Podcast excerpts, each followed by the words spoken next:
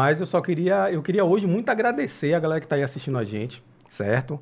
É, e hoje o dia vai ser muito especial. Olha com quem eu estou aqui do lado aqui, Ricardinho. Ricardinho, dá um, um alô aí. Alô aí, galera. Um alô. Ricardinho, a gente vai, vai entrevistar um cara punk, viu, velho? Um cara que eu tenho um carinho enorme, é, tanto dele como de toda a família dele e, e, e, os negócios. E a gente vai, vai conhecer um pouco do líder que é o Eric Bispo, um líder fantástico. Vamos lá, olha ele aí. E aí, Eric, como é que tá você, meu irmão? Cara, tô feliz. Tá feliz? Você sabia tá, que hoje... De estar tá vendo tudo isso aqui, isso aí já dá um tesão enorme que legal, de saber cara. que está sendo feito em Salvador. Que legal. E também na expectativa de ver o que, é que vai rolar hoje. Você sabia que hoje eu tô feliz pra caramba? Sabia porque é o seguinte, quando a gente começou aqui esse projeto, a gente sempre assim, porra, quem é que a gente vai chamar? Dificilmente as pessoas, eu até entendo as pessoas que, né, Ricardo, que, que, que se poderiam vir, mas olha assim, pô, bicho, eu vou começar um projeto novo, não vai ter audiência tal. Aquela história toda que eu acho que passa na cabeça das pessoas. E graças a Deus eu tô tendo um feedback extremamente positivo das pessoas que estão vindo. E quando eu pensei em você, cara, eu falei assim, rapaz, Eric, quem é que poderia vir? Pô, Eric, cara, aquele cara é, é, eu só tive contato com você uma vez. Cara, foi seu aniversário. Meu velho. aniversário. Eu, meu aniversário. Velho, foi, um, foi um dos acontecimentos dentro do Você estava também, não foi? Eu não estava não, ah, mas eu... você eu, não, estava. Não, não, ele foi convidado. Ele foi convidado. ele foi convidado. Agora, convidado. ele não pôde... É, é, mas você comentou comigo. E, e, foi, foi curioso, porque é o seguinte, é, meus aniversários eu sempre gostei de fazer algo diferente. Sempre, assim, eu, eu é, teve um aniversário meu que eu, eu tenho um lugar aqui em Brotas que é onde eu como o melhor caranguejo e, e alambreta da Bahia ali. Mas é um lugar extremamente simples. Meu aniversário foi lá. levei todo mundo para lá. Teve gente cheia de dedo. Pô, nada, vamos lá, vocês vão passar o aniversário onde eu passo. E no caso, já andei de kart, já fiz aniversário no kart, já fiz aniversário no boliche, já fiz aniversário em tudo que é canto. E aí surgiu, pô, bora fazer meu aniversário. Aonde é que eu vou fazer meu aniversário? Eu comecei a vasculhar. E eu tinha visto em São Paulo essa história eu acho que eu já te contei. Eu tinha visto em São Paulo casas de jogos. Casa de, de game board, né? É, é, jogos de tabuleiro. E eu, caraca, bicho, se esse negócio não tivesse aqui em Salvador, né, rapaz? Salvador atrasado, aquela, aquela coisa que a gente sempre, né, Bahia, a gente pode escolher a nossa cidade, mas né? aquela prova, pô, como é que pode uma cidade dessa? Daqui a pouco, quando eu abri os olhos, São Jorge. Aí eu, caraca, bicho, é isso que eu estou buscando em Salvador, é isso que, que isso, é esse é o caminho São Jorge. E aí eu fui lá, comecei a entrar em contato, entrei em contato com vocês via Instagram, via, via Instagram e super bem recebido. Fui visitar vocês, fui visitar vocês e fui atendido por um, um, um moreno com dread no, no, cabelo. Que depois eu fui falar com você. Tá, mas lá. tá, é, é, um, é, um, é um moreninho. Luan. Luan. Isso. Aí eu, ainda tá com vocês? Luan não, né? Não, ah, saiu, é, é, mas é, eu ia até falar, aquele cara com certeza não. Aquele cara vai voar, aquele menino é um menino bom. Rapaz, ele me atendeu de uma forma que eu me encantei mais. Quando eu fui falar com você, ele falou assim: é, é o primeiro dia dele. Era o primeiro dia do cara e o cara já estava numa vibe. Aí eu falei, porra, eu tenho que conhecer um líder desses muito caras. Bom, bom, Isso é fundamental, bom. pô, a cultura da. E aí a gente bateu um papo, eu me apaixonei. O que eu indico a São Jorge de coração e aí, bicho, muito obrigado por estar aqui, ó. Coraçãozinho Cara, pra você, ó. Nossa, não pensei. Na hora que você falou, eu cheguei, vai, eu tenho que ir. Tenho que ir. Primeiro, porque eu no começo não tinha entendido muito bem a iniciativa. É. Porque vai um pouco na linha do que você falou agora sobre ter visto uma referência em outras cidades de um Isso. tipo de empreendimento que você gostaria de ter em Salvador, de que acontecesse em Salvador. Isso. E aí, quando eu vi você falando, eu falei, pô, velho aqui em é. Salvador é. e já está tendo se mobilizando dessa forma. Eu é. fiquei empolgado. Eu falei, cara, vamos lá, tenho que participar. Tenho que... E ainda era Cláudio. Eu falei, cara, vai sair alguma coisa muito foda. tenho que ir lá dar uma olhada. E aí eu não pensei nem duas vezes, cara. Então, assim, antes de. Até mesmo antes de da gente mergulhar em qualquer coisa aqui, velho. E do pouco que você já me explicou, e do pouco que eu já vejo a caminhada também, que você já faz com o trabalho com a galera, e do que eu te conheci no seu, lá no seu aniversário, no espaço que a gente estava na São Jorge, o carinho que você estava tendo com todo mundo. É irado ver isso. É, é legal, irado. Né? Isso é legal. é muito bom. E vai um pouco também alinhado com o que você estava falando sobre é, nossa cidade, né? E o que normalmente a gente espera encontrar aqui na cidade. Né? Porque é, essa mesma insatisfação que você teve ao olhar cidades como São Paulo, que tinha algumas iniciativas de empreendimentos interessantes, divertidos, era o que a gente também estava é. sentindo em Salvador. Eu tenho eu, eu, moro em Salvador há 38 anos. Vai fazer Caraca. 39 agora. Você é de onde? Você é de onde? Eu sou de Salvador. Ah, tá. Só que eu só fui registrado em São Paulo, velho. Porque meu pai queria que o filho dele nascesse em São Paulo pra ser chefe. Ah, meu Maria. patrão. patrão, patrão. E ainda botou o nome de chefe, que é Eric. É. Eric Alexander. Só que meu sobrenome é Bispo. É. E meu pai veio do interior, né, da Bahia, né? E, e minha mãe do interior de Minas. Eles se encontraram em São Paulo. E aí eu nasci lá e vim pra cá com um ano de idade. É. E aí minha vida toda foi Salvador, cara. Morei, assim... Minha vida, na verdade, foi Lauro de Freitas, né? Morei muito tempo em Lauro Sim. de Freitas, minha vida toda morando em Lauro de Freitas. Mas a gente sempre teve essa relação com a cidade, né? De, tipo, ver as coisas lá de fora e não entender porque não acontecia aqui. E querer que acontecesse aqui. E aí a gente via e o, o projeto em si da São Jorge foi muito disso, sabe? De a gente ter visto lá tá acontecendo e o que é que eu preciso fazer para acontecer aqui. É, e quando eu vejo esse estúdio, quando eu vejo a iniciativa de chamar a galera, começar a fazer investimentos Isso. e fazer uma parada assim, mesmo que ainda não seja um produto pronto, isso. sabe? Mas ir construindo isso no caminho, cara. Velho, é tão legal ver isso em Salvador. Porque é. antigamente, e eu não vou falar, eu vou falar com um pouco de experiência que eu tenho em Salvador, tá? Antigamente o pessoal tinha muito medo de errar aqui em Sal sim, cidade. Sim, sim. Né? Então a gente buscava soluções prontas, que já estavam funcionando em outros, outras cidades, né? Modelos de negócio, de empreendimentos que você já sabia que estava funcionando. Isso. E a gente fazia aquele Ctrl-C, Ctrl-V. Não por falta de criatividade, mas simplesmente por medo de não dar certo, né? Porque aqui as coisas são tão escassas, né? É. Às vezes você fazer um investimento aqui, Sul e Sudeste tem uma é. renda per capita muito mais elevada, não tem como não comparar, né? Então, os investimentos lá, a possibilidade de sucesso é muito maior, né? E quando a gente faz aqui, as coisas são com mais adrenalina, né? Então, será que vai dar certo? Será que o pessoal vai entender? Será que eu vou ter esse retorno que eu estou esperando? E o São Jorge foi isso, cara. O São Jorge foi, a gente viu lá, a gente pensou, estudou. Karina é, uma, é a principal idealizadora do, do negócio, sabe? Você Ela, relação em quantos? Hoje, Cara, eu, eu acho injusto, eu, eu, eu, sempre que me perguntam isso, eu, eu, fico com muito medo de ser injusto com muita gente, mas certo. eu posso falar, assim, conceitualmente, a São Jogue tem muitas mãos trabalhando, e não são mãos só de Salvador, é de isso. gente espalhada pelo, pelo mundo inteiro, é. literalmente pelo mundo, tá? Mas hoje, no operacional físico mesmo, o grande parte do trabalho braçal são quatro pessoas é a Karina, o Cauê, que é o irmão dela, que ela certo. trouxe de São Paulo para vir morar aqui. Karina é paulista, né? Veio para cá. E aí o Cauê trouxe a esposa dele, que é o Ine, e eu. Então certo. somos nós quatro. Então, o operacional mais braçal mesmo, de estar tá colocando a mão na massa e estar tá fazendo grande parte do. de colocar a ideia no campo da ação, somos, somos nós quatro. Mas por trás desses nós quatro, né, tem muita gente, tem muita gente mesmo, cara. E aí eu, eu tenho que fazer uma live aqui só explicando, listando, porque se eu falar o nome e não falar o nome de alguns, é sacana. Mas é um projeto que a gente tem um orgulho muito grande de estar tá construindo a muitas mãos, né? E com paciência, com, a gente maturou bastante ele antes de colocar. Teve, e teve, um, teve uma outra coisa que, que eu amei lá, cara, quando eu fui. E aí, quando a gente se interessa, e as redes sociais, ela permite isso, né, Ricardo? Você, Ricardo é profissional publicitário, trabalha nessa área. E aí a gente percebe o seguinte, que quando, quando você gosta de algo, você corre para a rede social e começa a ver o histórico. E aí, quando eu me deparei com a São Jorge, aquela coisa nova, Sal, e eu comecei a, a, dar uma olhada no, no, na, nas postagens, eu comecei a ver que a mesa que vocês fazem, quer dizer, a montagem. É, é, é, lógico que aí é que fica ser injusto com alguém, porque toda a estrutura ele é montado por eles por eles, por ele. Todas as mesas elas são feitas manualmente. Cada, todas as mesas têm uma imagem específica. Tudo foi feito por eles e, e isso tem a ver comigo também, porque por isso que assim o santo bateu, né? Eu sou assim também, então eu gosto de fazer as meter coisas. Mão. Eu gosto de meter mão. Tem história ali. Então assim, não venha tem história no que naquela naquela estrutura ali tem muita história. Então, é, é, é, eu confio mais nesses negócios do que algo comprado e feito e, e embalado, né? Embalado. E percebe Cara, isso na São Joga, isso, né? Isso, isso dá um orgulho retado, né? Cara, tem muito trabalho para fazer. Às vezes é. a gente até fica sem um pouco de tempo para ter esse orgulho todo, é. porque a gente está mirando, assim, realmente num, num, num, caminho de longo prazo, né? Tudo que você vivenciou ali, ou muito do que você vê, a questão de como a gente cuida das pessoas, é, do espaço. Fantástico, cara. Vem ali, cara, o core mesmo é uma palavrinha chamada yoga. E é louco isso, porque as pessoas ficam, como assim yoga?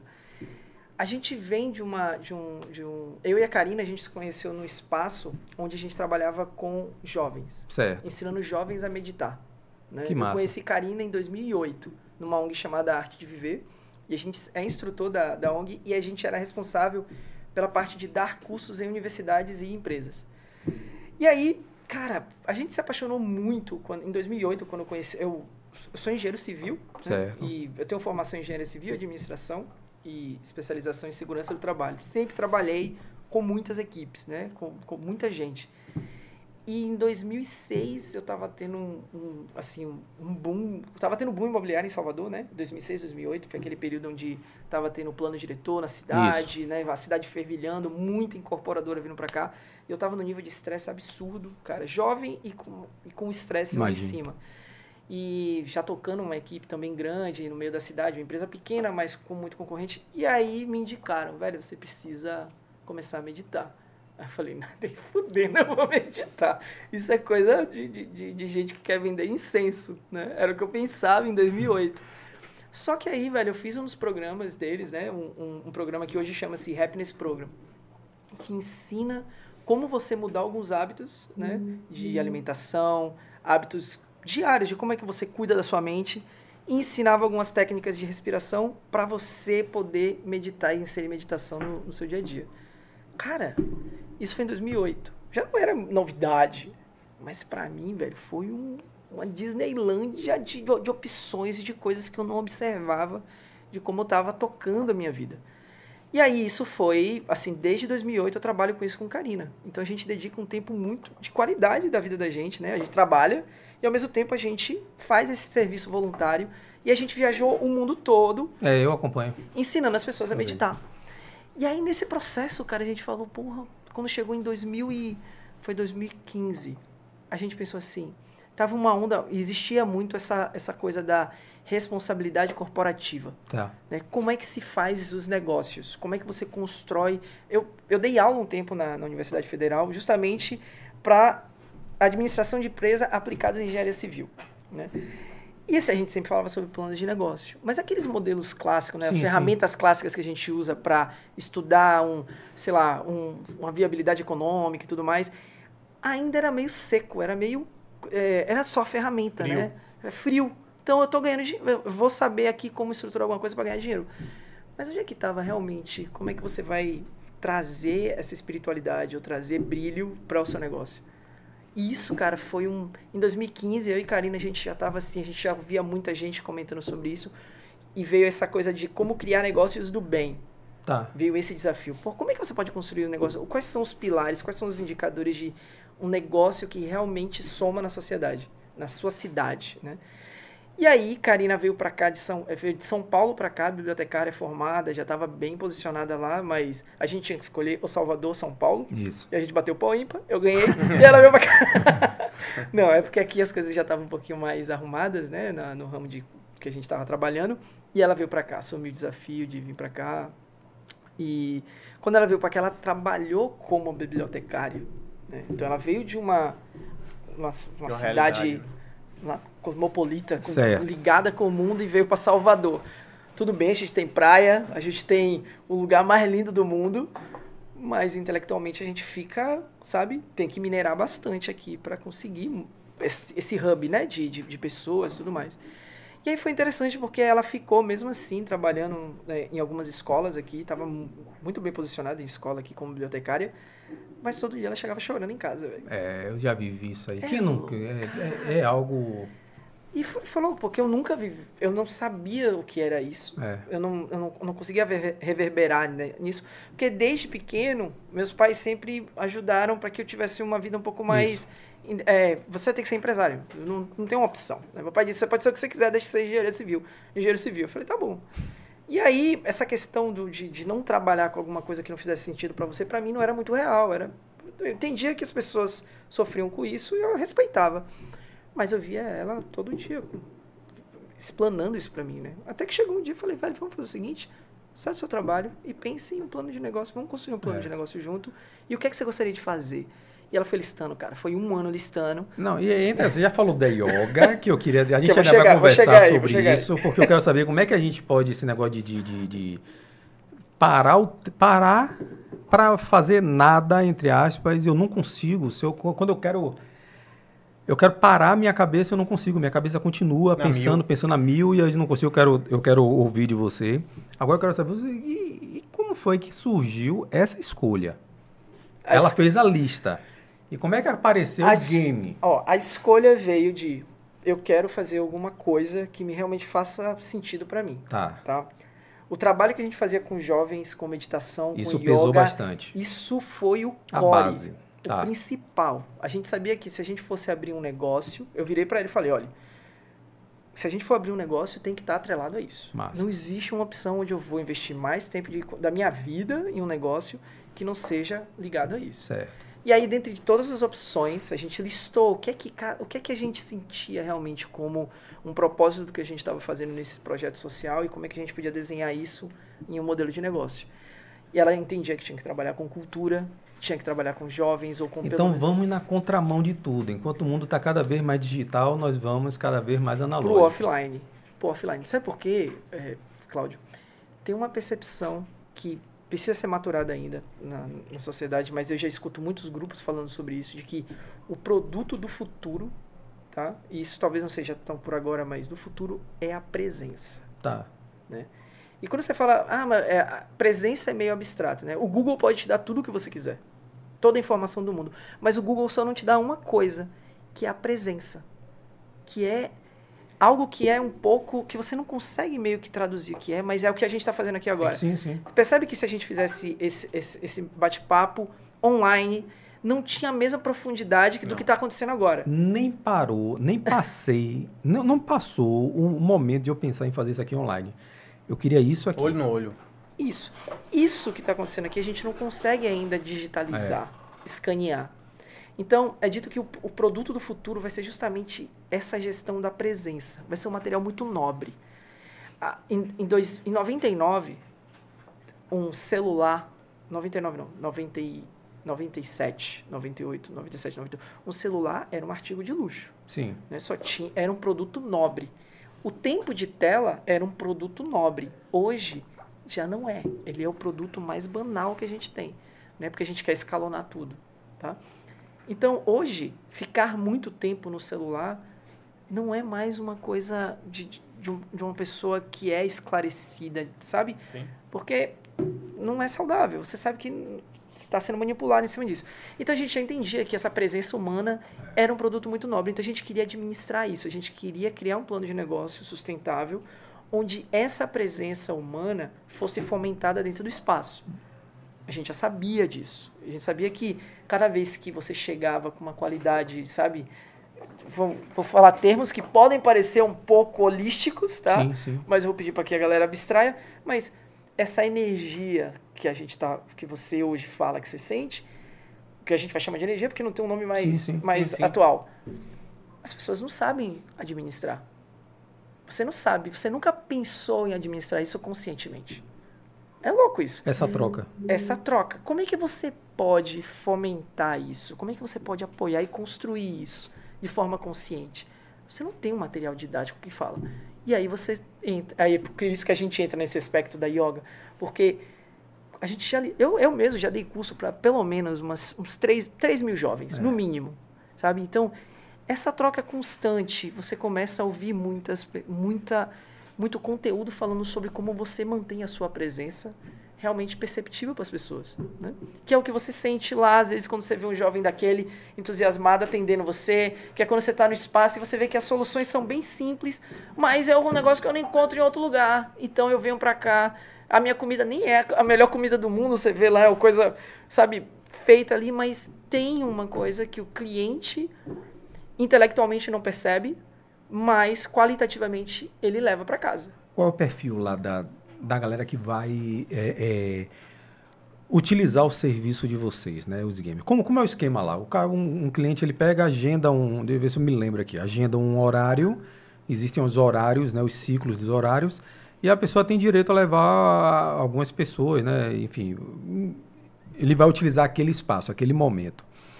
Naquele momento, Ricardo, ele vai poder utilizar qualquer jogo, qualquer jogo o jogo que tiver lá. Você vai ter uma prateleira lá com vários jogos de xadrez tem? Agora a gente tem. Já Antes tem, a gente né? não tinha. A gente tá tendo por causa do Gambito da Rainha. Ah, aqui. onda. Todo mundo me colocou. coisa. eu, tinha, eu cheguei a botar aqui três. três eu, eu trouxe três kits. Foi Vendeu o produto tudo. que eu vendi Sim. mais rápido Sim, e é. eu tava voando, não, Uma não entendi o que era. grande. Daqui a pouco, quando eu fui ver, o rapaz. As pessoas me indicando, você assistiu, assistiu, assistiu, rapaz, ainda não. Ainda não assisti, na verdade. Quando foi ver, que força tem um, um, um seriado desse? Sim. Mas foi um seriado im- impressionante. Eu não cara. assisti ainda, mas diz que, Nossa, diz que é maravilhoso, né? Muito, muito, E, muito ó, bom. Um detalhe aqui, Muito ó, bom. sobre o Gambito da Rainha, você falou agora, eu me lembrei. Um amigo mandou num grupo do WhatsApp uma estatística, não sei se você chegou a ver. Esses o números. efeito Netflix.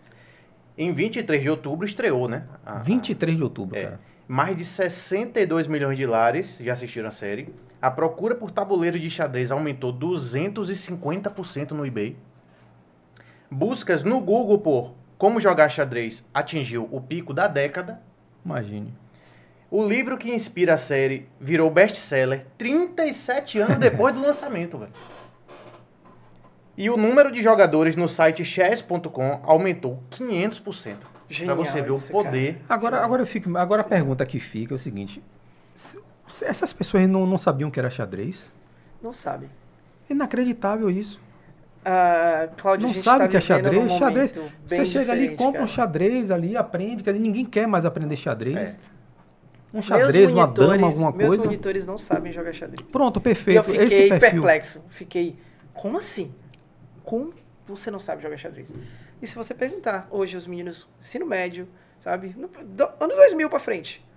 Você joga xadrez? Rapaz, é Malmente esse? dama, né? que jogo é esse? Né? Como é que veio a nossa educação para jogo de tabuleiro? né? É. A gente tem que partir por aí. Porque até mesmo, na minha época, que não é, eu não sou muito velho, não. Tô com 38 anos. Ah, fazer você é bem mais 39. velho que eu, pô. Eu, com 25, Mas, eu tenho 25 anos, pô. na verdade, eu, É. eu acredito com certeza. A idade é de quem, Tati? A idade é minha. A idade é minha, pô. Eu digo o que eu quero. Mas eu aprendi, cara. Eu, eu sei jogar gamão, sei jogar xadrez, ludo. Eu tenho aqui, se, eu- se tem, tá no meu carro, cara. Meu Foi tabuleiro um de ludo. acontecimento. Eu ter aprendido a jogar, a jogar, jogar xadrez. Eu joguei xadrez por causa de um amigo meu que na escola levou um livro, eu li e achei lindo e eu queria aprender aquilo. Eu nunca fui bom, não. Sempre fui muito ruim. Não, eu em também jogos. não sou bom em nada desses, Mas desses jogos. se eu pergunto hoje pra meu irmão mais novo, eu tenho um irmão que hoje tem 22 anos, ele nunca ouviu falar sobre xadrez. Não, já ouviu falar, mas nunca É, jogou Sabe nem xadrez. pra onde vai. Não sabe nem por onde vai. Né? A gente começou no shopping center porque eles queriam fazer uma iniciativa com xadrez. Hum, tá. A gente foi convidado para fazer um evento, um campeonato de xadrez. E aí eu virei para eles e disse, Mas vocês "Olha, já tinham da Pituba. A loja da tinha da Pituba já Pituba. tinha. A gente já tinha da Pituba. Certo.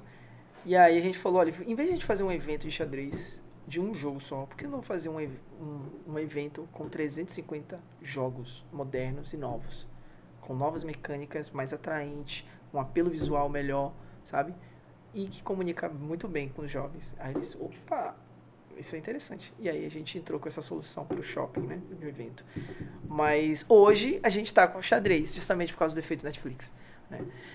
Mas faz parte do, do- do plano de negócio da gente, né? De como É, a gente construiu claro. a São Jog, né? A São Jog, ela precisa comunicar com o nosso cliente. Você quer saber outra coisa interessante? Eu cresci jogando War. Eu Acho que você também. Eu nunca ganhei uma Nunca? partida de WoW em minha vida. Nunca o quê? Nunca ganhei uma partida. É. Ah, de WoW. nunca ganhou? Eu nunca terminei joguei uma muito. partida de WoW. É, eu não, não, Eu eu não me lembro. muito, mas eu não me lembro. Já ganhei. joguei tanto, mas eu não me lembro. Eu já devo ter. Já ganhei, ganhei, Eu, ganhei. eu me lembro que nunca Ganhei, já terminei algumas, mas chegou uma época que a gente tava jogando Conquistar o Mundo. Conquistar o Mundo. Uhum. Então essa daí não tinha fim, né? Esse jogo aí não tinha fim. Mas, cara, aí vem, minha geração, eu com 25 anos, eu joguei muito War. Comprei um War. Eu tenho um War. Zero na caixa. Eu até hoje não consegui reunir quatro amigos para poder jogar o War. São Jog. Não, mas é isso, é, não, mas essa é a questão. Mas assim, pô, eu, eu tenho minha infância toda, minha adolescência jogando isso. Uhum. No meu, eu tenho pessoas próximas a mim que também jogaram. Se eu chegasse aqui, pô, vamos jogar a partida, pô, bora, velho. Bora, bora amanhã. Não, amanhã eu não posso. Não sei. Ou seja, não, não priorizam esse contato. Que eu acho que o que você falou é um negócio fantástico. Vai chegar um momento próximo que quando eu cheguei e falei assim, rapaz, bora jogar, bora, velho. Eu tô precisando. Eu tô precisando me encontrar com vocês. Eu preciso ver vocês. Eu preciso. Vai chegar esse momento. É, sim, eu, sim, acho, sim. eu acho que o que você falou é um, é um. Já tem alguns, alguns papers, alguns estudos que já falam sobre isso, principalmente quando você traz para alguma coisa que já está acontecendo, que é, por exemplo, o relacionamento com idosos. Né? Em, em cidades, em países como Euro, da Europa, sei lá, Inglaterra, você já vê que cada vez mais tem, as pessoas estão trazendo soluções digitais ou bots para atendimento sim, sim. A, a, é. a, essa galera, né? a idosos. Né? E isso é uma relação muito fria e muitos desses idosos já procuram eu pago mais se eu for atendido por um ser humano. Tá.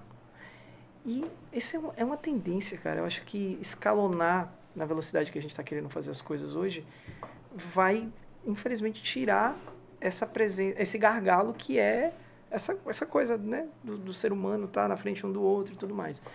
Eu acho que para mim é produto do futuro, tá? As pessoas cada vez mais vão querer estar com pessoas. Apesar de a gente estar tá investindo muito hoje em soluções para distanciar, quando isso acontecer, essa distância acontecer, o produto nobre vai ser como é que eu posso juntar pessoas. E agora, nesse período de pandemia, cara, isso aumentou a velocidade, foi um catalisador para que isso acontecesse agora.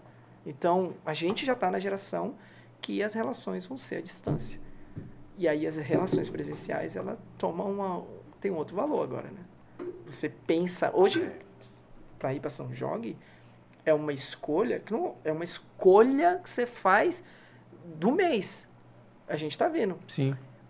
As famílias que estão indo hoje para São Jorge, tem muitas que estão indo, fazem a escolha do mês. Eu vou me expor num período de uma pandemia para ir para esse espaço. Vai muita gente assim, né? Como é que tá as famílias? Elas estão indo? Não era as mesmas famílias que iam antes. Novas, tem, a gente está tendo muitas famílias novas indo, mas elas estão indo, cara. Estão indo. E eles sabem que eles estão se arriscando. E nesse espaço de se arriscar, eles vão onde eles têm menos risco. É. E eles veem os cuidados que a gente está tomando, a forma que a gente está lidando com essa situação de hoje. Tá? A, a, todos os protocolos de higiene que a gente colocou dentro da São Jorge, o jeito que a gente está cuidando do espaço. Sabe? A, a, gente foi fiscalizado nesse final de semana. Né? E a pessoa, os fiscais estavam lá na frente. E se você tirar uma foto hoje da, da São Jorge e tirar uma foto hoje de um bar, de qualquer bar do Rio Vermelho Sim. ou do Itaigara, né, os nomes que todo mundo tem falado, cara, você vê a disciplina que os meninos têm dentro do Espaço São Jorge. Porque a gente fez isso é. de uma forma criativa e de uma forma dizendo, cara, a situação é essa, Abraço. aceita e vai Abraço. ser bem mais divertido. Abraço. Então os meninos botam as máscaras diferentes, coloridas, cada um com seu nome, com botando um sorriso e tal, e eles já vão sabendo que na minha geração, essa é a minha condição é. para eu socializar. Então é bem bonito, cara. Eu, eu, fiquei bem orgulhoso quando eu vi o fiscal olhando de fora, olhando assim e tal, e eu olhava pros mes com a mesma visão que ele estava vendo, eu dizia, pô, tomara que isso aí inspire outros restaurantes. Eu olhava e falava, pô, tomara se ele tirar uma foto e mostrar, pro, ficar mostrando pros restaurantes como é que poderia ser, sabe? Foi bem legal. Mas hoje a gente tem pessoas que não estão indo para São Jorge, Sim. clientes nossos, clientes que já são da comunidade, que não estão indo, e a gente está bem sensível a isso, tanto é que a gente não, não tem feito divulgação, tipo assim, forte. Venha para São Jogue, não. A gente tem respeitado quem se sentir confortável de sair ou está precisando fazer isso. A gente tem um espaço com todo cuidado. Mas teve um período isso. que tava, vocês estavam também entregando em casa, né? Fazendo delivery. Cara, jogos, isso né? foi uma outra solução. O serviço de delivery, o atendimento em delivery, era um, um, um, up, né? um upselling da São Jorge. Então a gente queria entregar a experiência dentro da casa do cliente, mas não simplesmente entregar o produto. A gente queria estar tá dentro da casa certo. do cliente. Foi por isso que a gente também entrou com as soluções online, de lives. A gente eu fez... joguei online, eu participava dos joguinhos. Era uma coisa porque eu a gente queria estar tá lá dentro, queria estar tá lá com eles, né? É. é difícil, né? Fazer isso acontecer, ninguém... Você não tem essa expertise. Então, a gente teve que entregar muita solução de chegar até lá. Não eram soluções para resolver a condição econômica da São Jorge, sim, né? Sim. De contratos de aluguel elevado, de funcionários e tudo mais, mas mantinha aquele propósito de dar manutenção, de estar próximo dos clientes da gente, de ser algo necessário nesse período. Então foi por isso que a gente assumiu mesmo. A gente fez 260 lives durante o começo da pandemia até hoje. É, eu acompanho né? muito isso. A gente produziu muito conteúdo para o YouTube, a gente participou de muita entrevista, muita live com podcasts, a gente esteve digitalmente em horário de trabalho mesmo, fazendo isso acontecer. E os clientes sentiram e abraçaram a ideia e apoiaram. Quando a gente parou agora, muitos deles falaram, puxa, por que vocês pararam?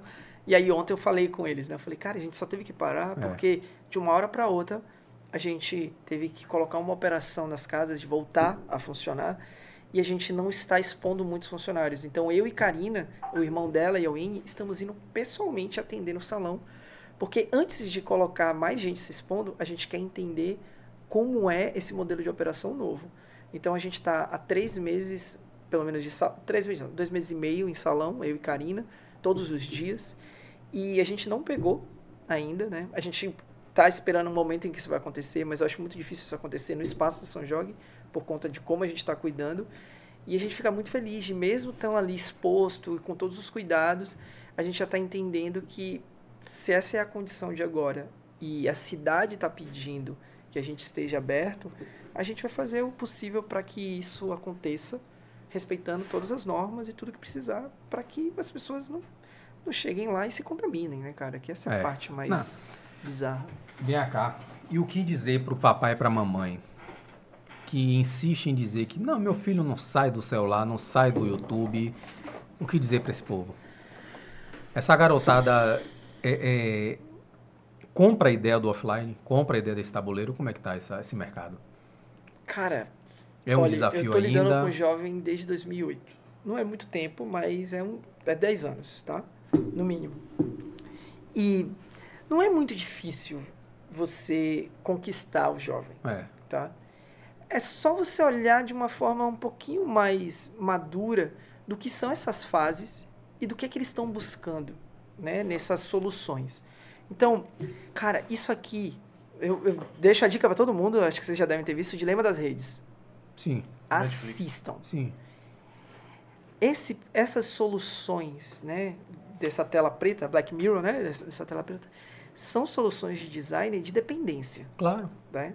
Então, não é legal você entregar. A gente não tem maturidade nisso, né? Desde foi de 2000 para cá que a gente começou a interagir com isso, onde você vê o design de gestão de dopamina. Então, você não entrega isso para o seu filho, né? Porque o design que está por trás de todas essas publicações, aplicativos como Instagram, Facebook e tudo mais, tem pessoas atrás pensando como é que eu posso te deixar mais tempo aqui. Claro. E isso a longo prazo, agora a gente começa a olhar com maturidade. Você não é afetado, mas você já vê crianças que estão nascendo agora nessa geração já entrando nesse estímulo de um espaço onde não existe uma legislação, um controle do que está sendo feito ali. É assustador isso aí, Isso velho. Crianças é muito com dedinho chato. assim já. Criança Isso pequena. É inacreditável, né? Criança pequena com o dedinho assim. Aí eu fui numa, numa, uma capacitação do Google. Essas que eles fazem aqui de vez em quando na Fonte Nova. Sim, você sabe? Aqueles eventos. Bem superficial uhum, zona. Uhum. Aí a pessoa lá que estava palestrando colocou um vídeo no telão de um bebê com um livro, um livro é. físico. E aí? Ela assina o livro, ó. Aí a palestrante falou, sabe o que é isso aí? Para esse bebê, isso daí é um tablet com defeito. É um tablet que está quebrado, não está respondendo ao que ela está fazendo. Não, mas é, assim, tem, muita, é tem muito conteúdo velho. falando sobre isso, tá? Mas onde é, onde é que a gente vai, tá? O, aí eu volto, é por isso que eu digo, eu sempre volto para yoga. a gente entende que para que você seja nutrido, você tem diferentes níveis de percepção, né? Então, na yoga ele fala que você percebe as coisas que você está fazendo através de sete camadas de percepção. Sim. A primeira delas é o seu corpo, que interage com os seus sentidos. Então, todas as uh, o estímulo visual, o estímulo de som, de tato, de cheiro, de gosto, tudo isso são receptores de informação, tá? Então, se você entende que quando você vai ter uma experiência ou entregar uma experiência, você vai ter que atender o corpo, você não pode esquecer como é que você lê um ambiente, tá? Eu vou chegar aqui no, no celular daqui a pouco. Então, pra gente, a gente faz essa leitura. Ok, então eu preciso te nutrir nos seus cinco sentidos. A gente entende que o jovem, ele quer essa experiência de, de provar, de, de sentir, esse apelo que os gamers, sabe, que isso aqui entregam, um apelo audiovisual, que é só o audiovisual. É. Que esse audiovisual estimula toda a química de dopamina que a gente sente quando a gente está mexendo no, no, naqueles estímulos visuais que a gente tem. Só que eles entregam tudo de uma forma muito imediata. Eu sei que eu vou ter que entregar alguma coisa imediata também para essa relação com o jovem. O jovem já está sendo, desde, desde pequeno, sendo alimentado com imediatismo. Toda, eu tenho que me esforçar o mínimo possível ter o máximo de prazer, ou pelo menos minhas doses de prazer diária eu já sei que eu vou ter que administrar isso para esse jovem. Não adianta eu pegar um jogo de xadrez e entregar na mão dele, onde o investimento de tempo vai ser longo e o retorno dessa curva de aprendizado, talvez eu perca ele no meio do caminho. Se eu sei dessa psicologia por trás disso, eu tenho maturidade para lidar com ele. Sim. Então, ok, como é que eu posso ir dando essas mesmas coisas que esse celular está dando, mas de uma forma muito mais construtiva? E aí eu vou alimentando, às vezes com é, estímulos que possam fazer com que ele tenha uma percepção muito mais rápida do que está acontecendo, né? Então, no espaço da São Jorge, por exemplo, a gente mantém um ambiente sempre muito inteligente, né? E quando eu falo inteligente, não é aquela pessoa que fica só lendo ali, mas é, é um espaço que está te provocando toda hora. Às vezes tem monitor que chega e, e finge que deu um espirro em você só para que você que é uma piada, é uma coisa Perfeito. que mantém o ambiente sempre ativo, um, ativo e ativo. com um nível de tensão, dizendo caramba, está acontecendo Beleza. alguma coisa. Isso sabe? Mas Porque o jovem pede isso. Ele exige. Ele quer isso. A criança exige é. isso. Mas quando você é criança, um bebê, esse estímulo é banal. Quando você já tem seus 15, 16 anos de idade, você já quer uma complexidade dentro disso. Você já quer um. Poxa, isso aqui já é mundano. O que é que eu tenho agora de. de então você tem que ter. Eu, eu falo para todas, todas as palestras que eu dou, eu falo que o desafio do empresário é liderar pessoas mais inteligentes que você. Claro. É difícil. Você liderar, ser líder de alguém que é mais inteligente que você. E nesse aspecto, você pode colocar o jovem nessa situação, porque ele já fez uma leitura muito desse pouco tempo de vida, né? É, quem é que fala isso, cara? Eu vou lembrar qual psicólogo que fala. O conhecimento que hoje uma criança de 10 anos de idade já absorveu através da internet, de escola e tudo mais, é maior do que o imperador romano. Ah, não tem nenhuma dúvida. É de 10 anos de idade. Assustador. É assustador. E acredite, a quantidade de conhecimento e de estímulos que os meninos de hoje, de 10 anos de idade, 15 anos de idade, estão tendo, já está muito próximo de como a gente absorveu. Então, Sim, mas ele vai ser vítima desse excesso. Ele vai ser vítima, mas ele, a gente é tutor. Sim. A gente, é, a gente é responsável direto pela educação dessa galera. Então, se a gente não pensar em comunidade, como é que vai solucionar isso, fica estranho entregar para quem resolver. Aí entra todas essas soluções que estão aqui, porque tem gente que é paga para fazer esse designer de retenção desse, desses jovens que vai ser futuros consumidores. Interruptivo e de retenção. Totalmente. Interruptivo, Interruptivo porque ele vai tá interromper aqui. você. Ele vai interromper o tutor, ele é. vai interromper o pai que vai querendo, vai ser mais um desafio, porque Isso. o pai agora vai ter que se virar nos 30 para, enquanto eu tenho a Google que investe em bilhões, trilhões em designer de retenção, eu tenho um pai que aprendeu nos anos 80 ou 90. Com a Barça. Com a Barça, né? Há pouco tempo comprando, lendo. Como Atlas. é que eu vou atrair... Atlas. Atlas. Eu estudei com Atlas. Aí eu me lembro, não tenho mais 25 anos. Já provei que eu não tenho mais 25 Já. anos. Aí foi. Pegamos, pegamos. Pegamos, pegamos. Yes. Não tem problema. Eu, eu, rapaz, era Atlas. A Atlas. Atlas Mundi. Sim. Era o Barça que tinha lá em Sim. casa, velho. Não Sim. tinha jeito, era isso aí. Era isso aí. E, cara, é um desafio, velho. Eu, eu, eu eu não olho isso com, com tristeza, não, tá bom? Eu olho como um desafio, né? E toda a sociedade teve isso. Eu vou falar para você, porque é o seguinte.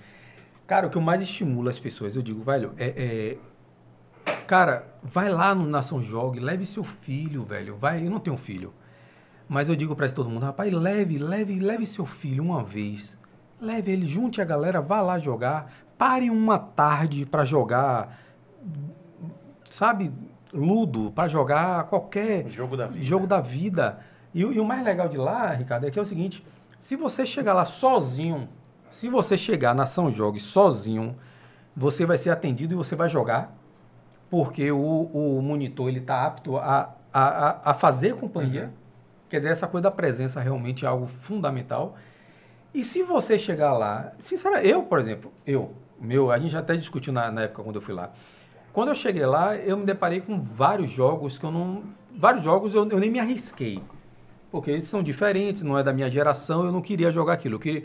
Quando eu fui, eu quis buscar os jogos da minha infância. Sim, sim. Os jogos da minha infância, eu encontrei. Tem, tem lá vários, tem vários jogos lá.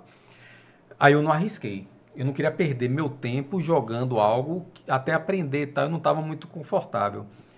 Mas eu fui, mas, mas eu, eu vi jogos ali e eu vi outras mesas que se você não souber jogar, o monitor senta do seu lado e vai fazer aquela companhia e vai mostrar para você como é que joga e vai despertar aquela atenção. Então isso realmente o, o, o, o jovem ele, ele precisa disso. Eu não sei se os pais de hoje em dia estão preparados para esse tipo, porque eu acho que eles nem querem, cara. Eu acho que o pai às vezes está lá em casa com um, um, jogo de dama. Eu nunca vi hoje um. Eu, eu, aqui, eu, filho, vem cá. eu tenho certeza que é. nenhum pai da minha geração vai chamar um filho para jogar dama. Não chama. É, Sabe por quê? Você vai ter que parar, você vai perder tempo entre aspas, né? É o perder tempo, porque você está preso a, a, a, a, essas ferramentas de, de, de, como você disse aí, de retenção. Você está preso naquilo, né? E você não, não, não sobra o tempo para a criança. Então, ó, meu filho, vai jogar ali FIFA, vai jogar é, ali o LOL, é. vai jogar ali alguma coisa, que o cara tá ali sozinho. Mas uma coisa que eu tenho percebido é que o celular, ele se tornou uma espécie de chupeta, velho. Chupeta. Totalmente. Chupeta. Não é, não? É uma chupeta digital. Chupeta. Para adultos. É, é, sim, e para todas as idades. Para todas as idades, exatamente. É. E o mais incrível, eles estão trabalhando para que realmente seja para todas as idades. Se você pegar Big Data, você entender o que, que é o Big uhum. Data, é justamente adaptar, fazer, conseguir adaptar, escalonar uma chupeta, uma chupeta específica para o Cláudio. É. Específica, que mais ninguém gostaria, mas que o Cláudio ama. E a gente vai viver essa época, porque está chegando bem perto. É, hoje, hoje é. a minha prática, hoje celular, vamos lá. É, eu não tenho nenhum gamer, só tenho um que é o PUBG, que eu gosto tal, mas hoje em dia diminuiu bastante. É, hoje é YouTube. TV eu não assisto mais. Eu fiz um trabalho de não assistir mais TV. Então, TV mesmo, canal de TV, eu não assisto. Eu não, não sei o que é não sei o que é, não assisto TV aberta, nem fechada. Uhum. Os, os, as séries, os filmes eu assisto pelo celular. Apesar de que meu amigo aqui não gosta, não. que ele pra me é xinga é um, quando, eu, quando eu digo para ele que eu assisto minhas séries no abomino, celular, abomino. ele se reta comigo. Abomino. É entendeu? É... Mas eu assisto no celular. Eu tava vendo aqui, minha, meu acesso diário ao YouTube hoje chega próximo de 6 horas por dia. YouTube. Uau. YouTube. Quer dizer, o meu consumo hoje de YouTube, ele tá... E de TikTok? Adoro o TikTok. Eu sei que a retenção é uma arma. Agora tá aí. Rapaz. Você acha ruim? Não tem como achar ruim essas coisas, Cláudio. Assim, eu, é, é difícil você virar para mim e dizer. Porque é retenção pura. Isso é, eu, fica... eu, não acho isso ruim, não. Tá não, eu sei, eu sei, mas. Eu, assim, apesar de estar tá falando de uma forma eu, que tenho... pareça sua, Parece que é soar di, é, diabólico. Eu tenho recomendado a algumas pessoas o TikTok. Eu acho que. Socialmente, a única, ela o que eu é... recomendo é maturidade a claro, usar a ferramenta. Sim, claro. Maturidade, só isso. É, é assim de. Você vai num, já foi num cassino? Quando você vai num cassino, você entra com a maturidade. Eu, é. eu posso gastar. Vou entrar com 100 é. dólares vou e acabou. Vou entrar com 100, você... tem gente que não consegue. É. É, é, essa é a ferramenta. É o famoso aviso das bebidas, né? Use é, com moderação. Isso vai mudar, né? Eu acho que a gente só está num, num, num ponto de pico onde Ok, já deu. Ó, essa essa geração, TikTok, o que é que eu acho do TikTok? Eu demorei para entender, demorou muito tempo para eu entender a, a, linguagem, o que era o TikTok. A, no primeiro momento eu achei, porra, velho, que negócio ridículo, infantilizado demais, tal, tal, tal. Mas aí eu fui, eu não, eu vou, eu, eu sou amante disso, eu gosto muito disso, então eu gosto de conhecer. Então eu fui e comecei a, a, a conhecer. O que eu gostei do TikTok, eu tenho os TikTok da gente aqui, eu depois vou te mostrar. Tem o TikTok da Pena Verde, que a uhum. gente já brincou aqui. O que foi que eu gostei do TikTok? Da, do, do, do, do serviço de inclusão dele. É uma rede social que a gordinha pode brincar, pode dançar, a velhinha, aquela senhora, aquela pessoa que está ali, que não, não tem acesso, que no Instagram vai ser chamada de ridícula, no, em outras mídias sociais ela vai ser é, é, colocada a escanteio, no TikTok ela pode viver naquele universo dela e ser ela. Então, assim, eu vejo no TikTok muita gente amputada fazendo TikTok. Eu achei isso massa, cara, massa. Umas, uma, pessoas com, com onanismo. Pessoas com nanismo, que em outra rede social, ela não teria, ela na verdade não tem nem espaço. E o TikTok permite. Não é democrático. Não é democrático. Não é? O quê? O TikTok. O, o TikTok ah, é democrático. Sim, sim. Então, o que eu gostei muito, e eu tenho dito, eu digo para algumas pessoas, rapaz, coloque, leve, mostre seu filho o TikTok, agora acompanhe ele, porque tem muita coisa claro, ruim, claro. não tem jeito, você tem que filtrar. E tem muita lição de moralzinha bom, bonitinha, velho. Tem muita coisinha boa no TikTok, que é diferente uhum. das outras redes sociais. Facebook, esqueça. Twitter, pelo amor de Deus, né? É, é, é, é algo realmente, não é, não, para mim é, é, é ruim. É, hoje sobrou para mim o, redes sociais, Instagram, YouTube, que eu, que eu, que eu, que acaba você, mas não interage tanto. E o TikTok eu gosto de assistir, eu gosto de TikTok. Você já viu? É uma das maiores. Não, nunca instalei. É uma das maiores redes do mundo. Hoje, né? O TikTok que a gente conhece no Ocidente, ele é nada perto do que é na China. Cara. A China é bilhões de usuários. É um, é um mundo. No, você tem coach dando, fazendo curso em TikTok. Vendas diretas pelo TikTok. A quantidade de, de ferramentas e features que você tem lá é outra coisa. Pega um VPN para entrar lá na China e instala o TikTok, você vai ver. Outra experiência, né? ou completamente diferente. Até a qualidade do que é entregue lá. Mas você falou algumas, algumas, alguns pontos que volta de novo àquela coisa que eu estava te falando sobre como olhar negócios, que é como eles também olham isso daqui, mas pelo menos a gente tá, tem feito, tem explorado isso, né? Que eu estava falando sobre esse aspecto do, ok, como é que eu atendo os seus sentidos, como é que eu atendo esse aspecto do seu corpo, né? De como é que você vai interagir com as coisas. Sim. Logo depois disso, a gente tem a nossa mente, né? Como é que funciona a mente da gente? A mente da gente ela sempre está oscilando tá? entre coisas que já aconteceram e coisas que vão acontecer. Durante o dia, durante o nosso dia, assim, cerca de 80% do nosso dia é todo oscilando, pensando em coisas que já aconteceram ou na expectativa de coisas que vão acontecer. E nessa oscilação a gente perde o que está acontecendo, nossa mente no que está acontecendo aqui agora. A minha mente está aqui agora porque é provocativo, isso está me chamando para aqui. Mas se eu tivesse aqui parado te ouvindo, a minha mente começa a oscilar. Sim. Pensar, você dá algum gatilho para mim de eu lembrar alguma coisa que aconteceu, e quando eu levo minha mente para o passado, eu estou vivenciando aquilo de alguma forma, eu estou sentindo aquilo, né? Porra, ele falou agora de pessoas amputadas. Nossa, eu já tive uma amiga minha amputada e poxa, foi tão, você sabe, a sua mente, ela atua assim constantemente, passado, futuro, passado. Então, um segredo é como é que eu posso trazer sua mente para aqui. Esses caras sabem fazer isso. Sim. Tá? Porque você quer estar tá no momento presente. Mas é uma tendência da sua mente ficar oscilando. Né? A nossa a, a geração, principalmente dessa, da, da galera, é a geração da ansiedade. Ficar pensando, é, sofrer por antecedência. É. Essa oscilação da mente, ela gera cansaço. Essa oscilação da mente, ela gera estresse. Essa oscilação da, da mente drena grande parte da sua energia. Basta você comparar o que foi esse período de quarentena, que mesmo você estando em casa, você estava cansado. É. Louco isso. Você ficava em casa, você ficava exausto, exaurido. Porque sua mente, hoje, o ser humano ele foi desenvolvido para que essa manutenção da sua mente, ela é uma carga energética que drena muito do, do seu sistema. Né? Pensar é mais cansativo do que carregar saco de cimento. Sim, sim, sim. Eu falo isso toda hora lá na obra. Rapaz, isso aqui é, é, é, é um crossfit. Agora que senta aqui para pensar como é que você vai pagar seu décimo terceiro. Você, você... Então, esse é o aspecto da mente. Só que, então, vamos no passo a passo. Primeiro, como é que eu vou te conquistar, ou te atender nesse aspecto do seu corpo. E o, corpo vai ser fácil. Você entender que são cinco sentidos. Tá? Conforto, tato, visual e tudo mais. Logo depois, a sua mente. Né?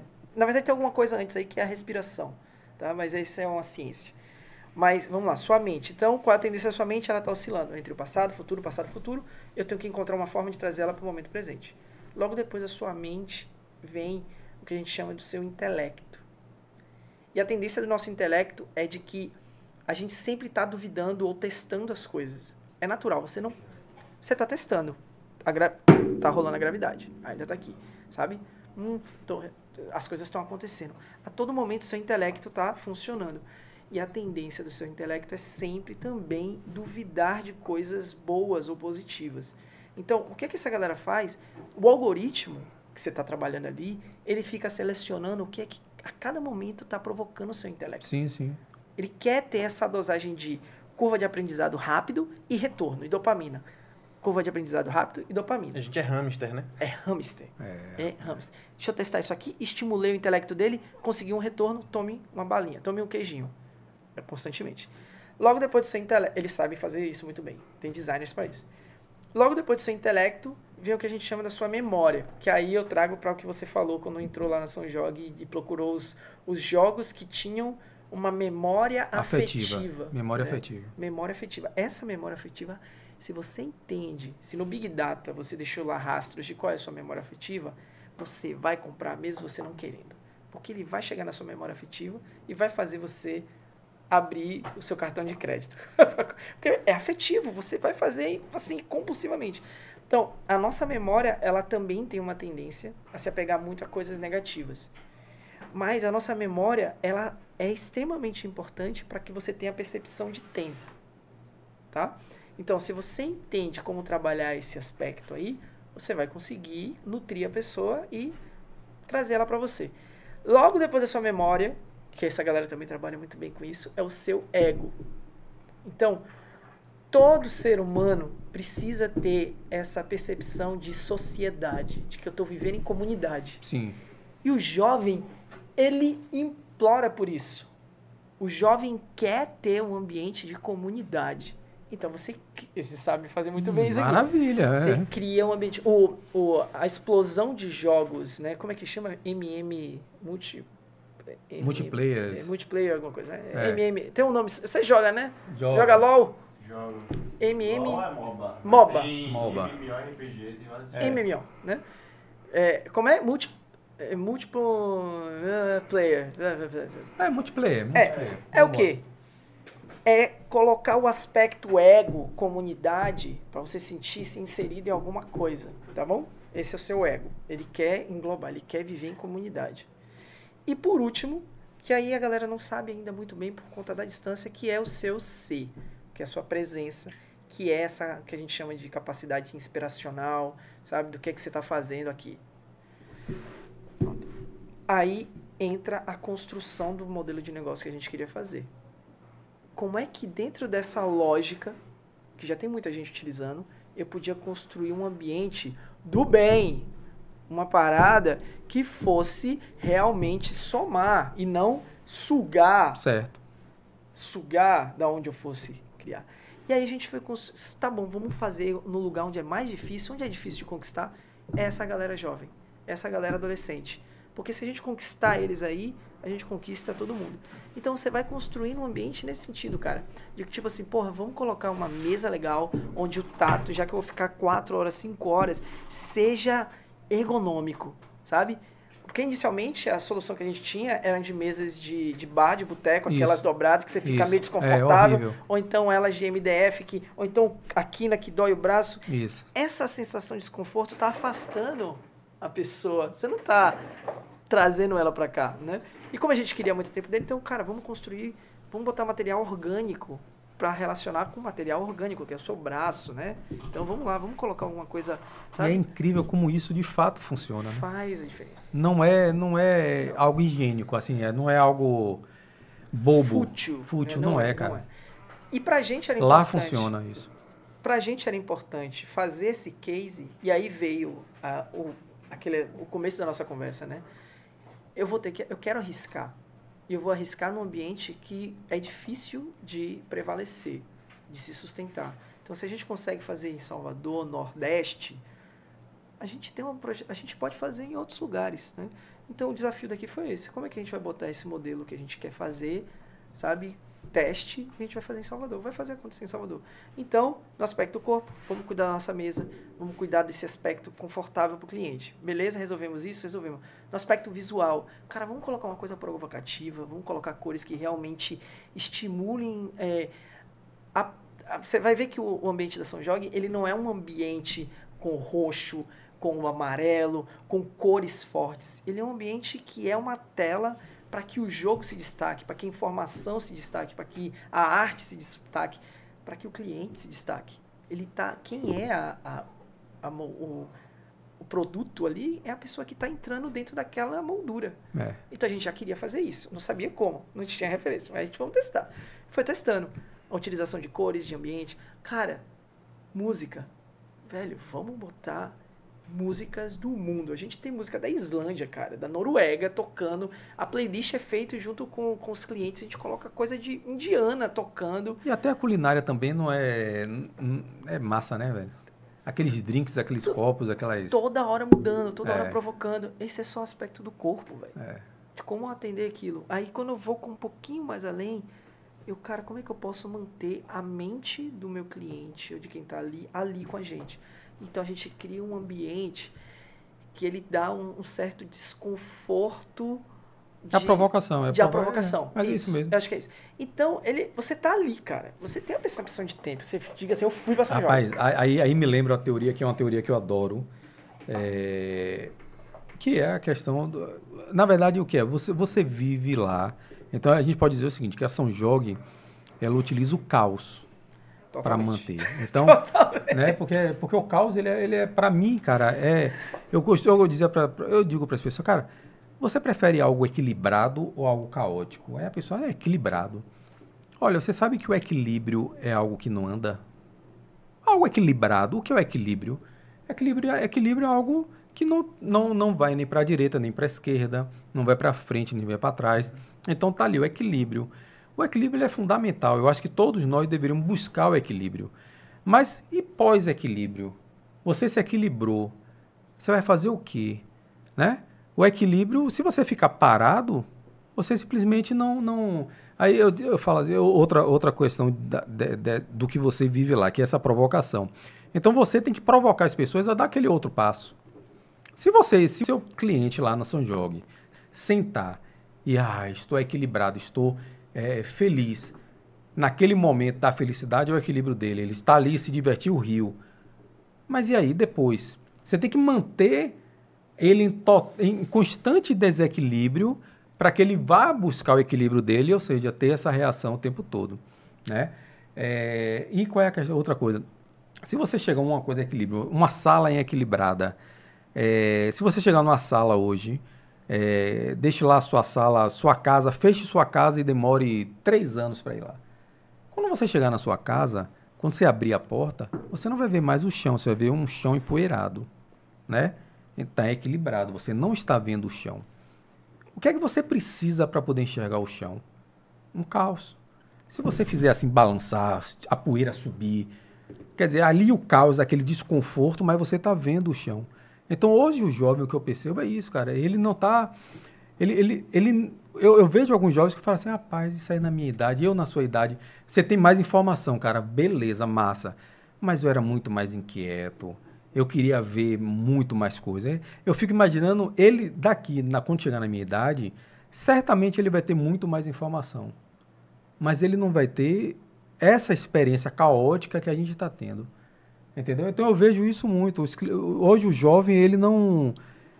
Ele, ele não gosta do caos. Ele não joga, gosta do caos. É, a gente tem, tem. Acho que todo. Eu não sou pai ainda, tá bom? É. Não sou pai ainda. Eu gosto muito de botar o ainda. É, mas eu acho que a gente cansou muito rápido, tem cansado muito rápido, né? As coisas mudaram de um jeito que, que não tem... Você precisa de estar tá bem para poder educar bem, né? E aí, nesse espaço de se cansar muito rápido, os pais desistem um pouco, né? É. Procura soluções mais rápidas e tudo mais. Essa, essa relação de que você tem falado sobre o caos e os jovens e tudo mais, a gente precisa manter o, o jovem no movimento, né? O aprendizado, ele precisa vir a, através da experi experimentação, né? E eles aprendem dessa forma, e eu acredito muito nisso, né? É, eu, eu, sempre gosto de falar que uma das coisas que eu mais é, que, eu, que eu odeio são ideias no papel. Sim. Né? É uma coisa que para mim me dá uma, uma gastura. Né? Para mim, as coisas precisam ir no campo da ação, né? do movimento. E é assim que a gente cuida deles, é assim que a gente cuida das pessoas que estão próximas da gente. Eu acredito muito que o aprendizado vem no movimento. Né?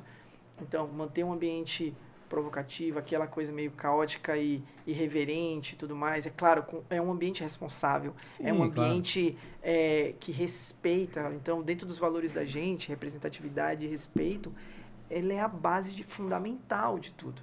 Né? Porque o caos e a forma que a gente está conduzindo o movimento lá dentro tem o propósito claro de empoderar e elevar pessoas. Isso é o trabalho que eu já fazia com Karina, que a gente disse que não abriria um negócio se não fosse com esse intuito. A gente fala claramente para todo mundo. O cliente que entrar aqui, pelaquela porta, primeiro, a primeira missão da gente é: cliente que entra pela porta importa. Todo mundo que entra pela porta importa.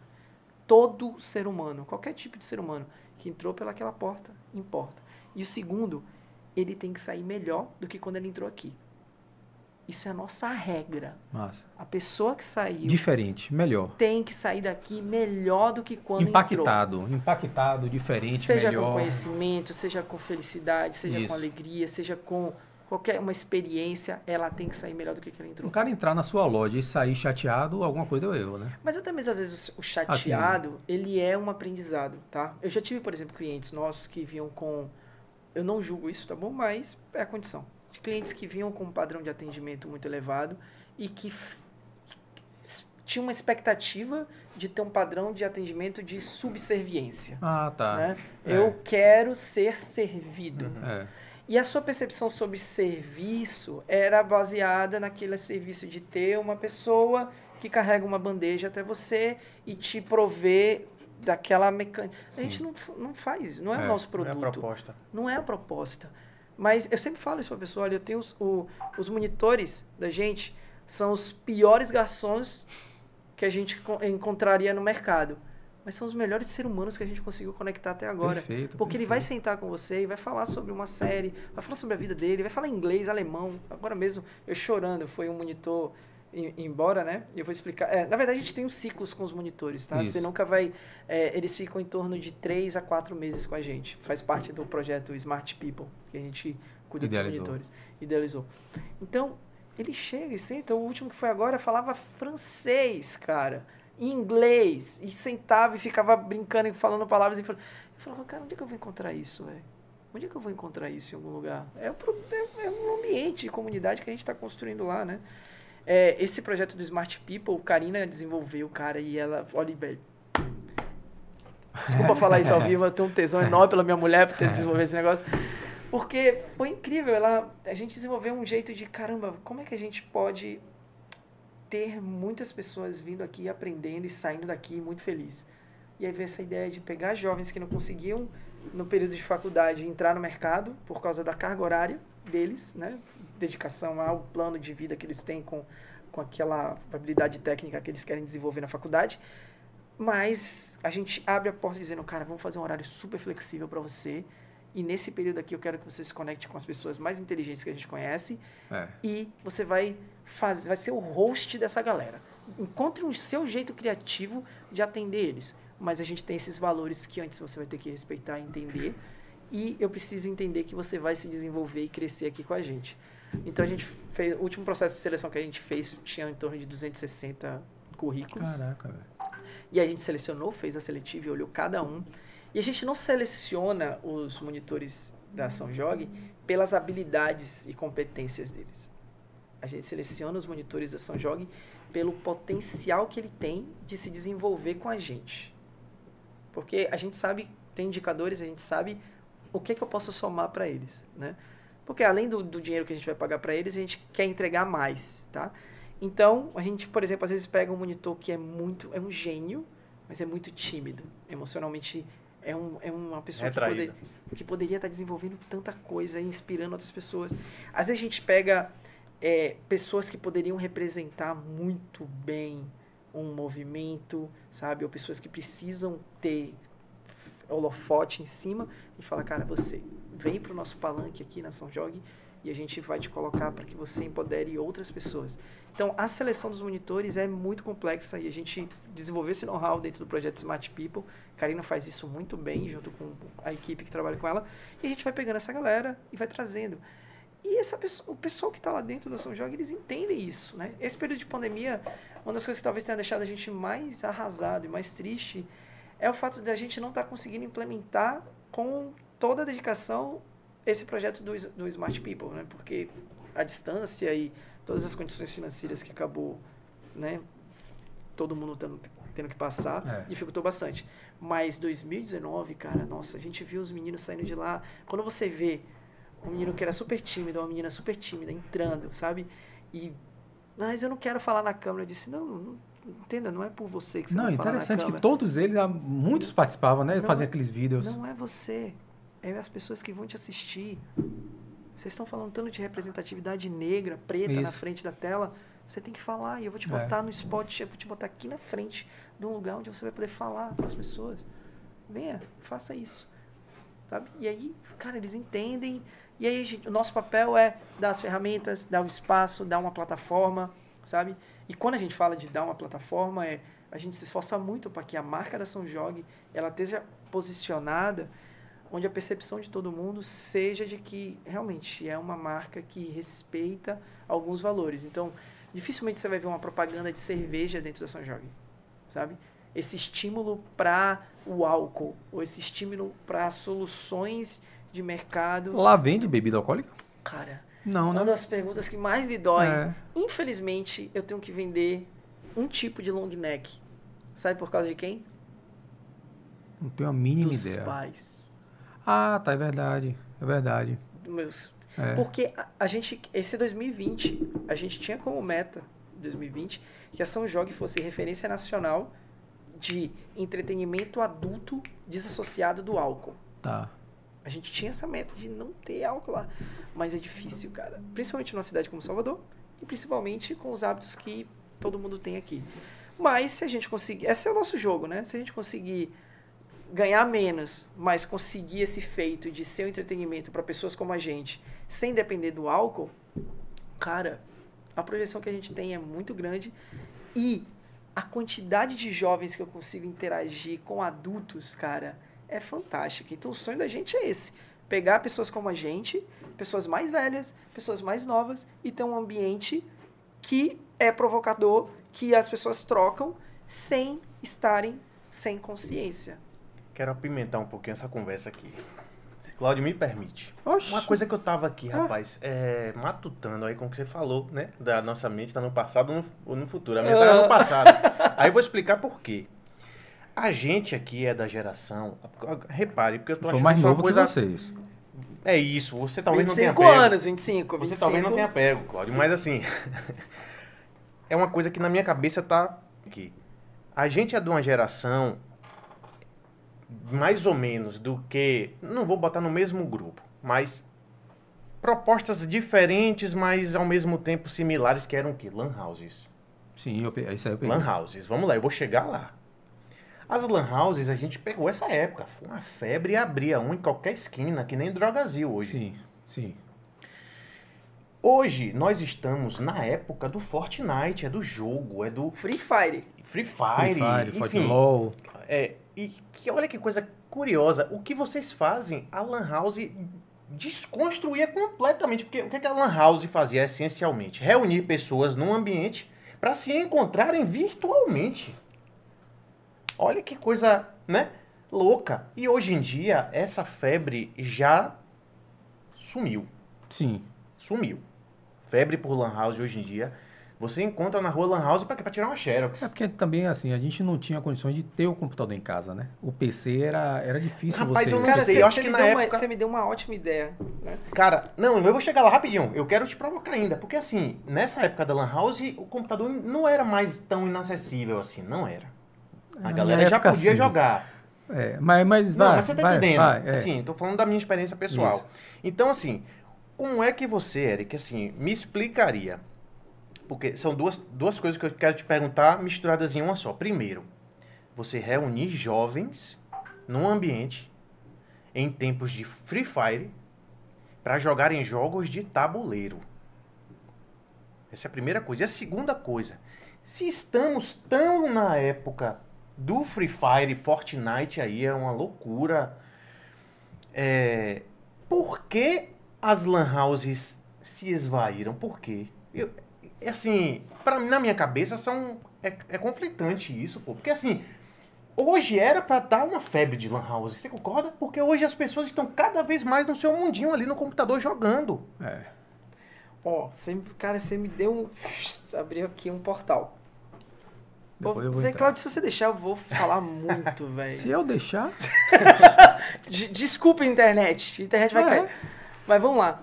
Vamos pegar modelos de negócios que funcionaram e aplicar dentro desse, dessa matriz que eu falei, tá? Dessas camadas de percepção. Corpo, mente, Mente. intelecto, Intelecto. memória, ego e ser, tá? O que, que a Lan House entregava dentro dessa matriz que a gente está colocando aqui? Então, era um espaço confortável, tá? Você tinha aquela cadeira Era, cadeira presidente. cadeira presidente, você tinha um ambiente Escuro. mais escuro, você te caramba, tô aumentando o meu foco, tô es- entregando Isso. alguma coisa. Eu ainda achava meio limitado, mas vamos Sim, dizer claro. que era isso. Então, isso me cativa. É aqui é o, é o covil É isso. da minha galera. E você só tinha ali. Isso. Mas Essa experiência era só lá. experi- Exatamente. Esse aspecto do seu corpo, tá bom? Só tô falando no corpo. Uhum. Aí você vai pra sua mente.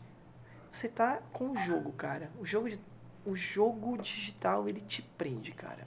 E você tá ali, você não tá pensando no passado, você não tá pensando no futuro, e seu corpo tem uma experiência de estar vivendo alguma coisa Ele tá sendo simulada, estimulado. simulada para o momento presente, tá bom? Ele tá te entregando isso. Então a Lang House te dava dopamina que seu corpo tava vivenciando alguma coisa em Sim. tempo real. Eu tô tendo uma experiência em tempo real. Não tô sofrendo com o passado nem com o futuro. Depois o seu intelecto. É jogo, cara. Jogo. É sobrevivência do ser humano, é isso. O Homem das Cavernas, o que sobreviveu, se você, um livro básico que eu tô, é, re- recomendo para todos os meus alunos é Sapiens. Sapiens explica como é que a seleção natural fez com que o homem de hoje fosse esse homem de hoje. Né? Então, o cara que não estimulava seu intelecto, o homem das cavernas que não sabia como, é, como é, apontar uma flecha, ele morria, ele não ficava. O cara que não era provocado para todo dia estar aprendendo uma artimanha nova, ele morria, ele ficou na história, ele não evoluiu. Então, é uma necessidade básica sua estimular seu intelecto. Né? É, é necessário. O jogo de videogame faz isso.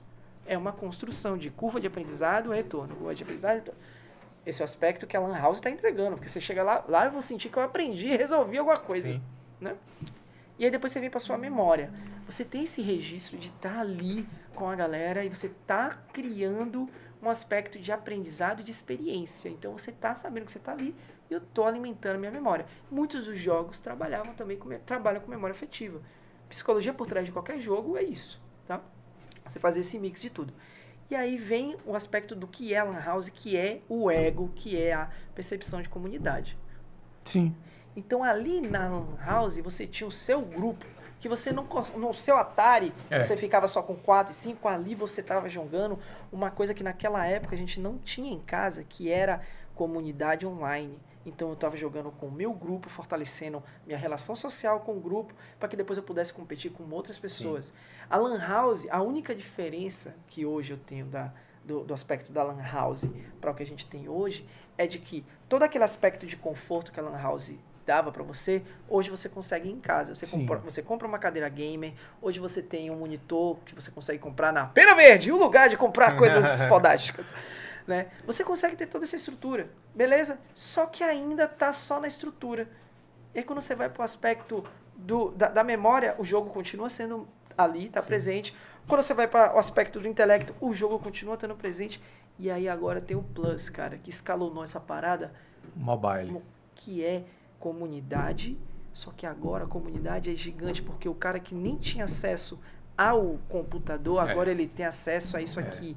Então, cada vez mais é um esforço gigantesco em servidor, rede e fazer com que processador dentro disso daqui seja mais barato, mais acessível. E os jogos, por exemplo, quando eu abri pela primeira vez um. Como é o nome do, do jogo, caralho? De tiro também. Counter-Strike? Counter-Strike, é CS. Counter-Strike. Counter-Strike eu amava, você sabe. É, Fortnite. Fortnite. Ah, tá. Que jogo foda. Cara, É.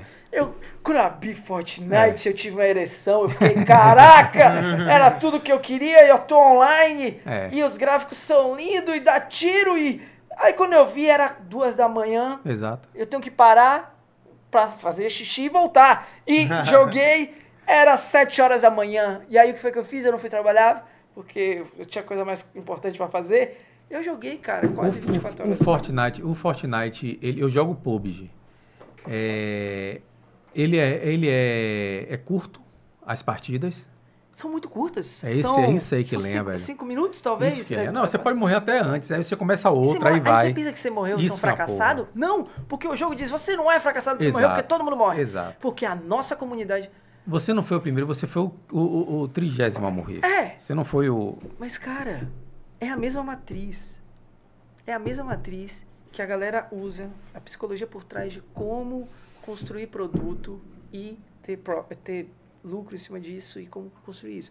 E aí a única coisa que a gente fez foi isso, velho. Como é que agora eu vou fazer essa matriz que pra mim tá muito clara através do aspecto da yoga, tá?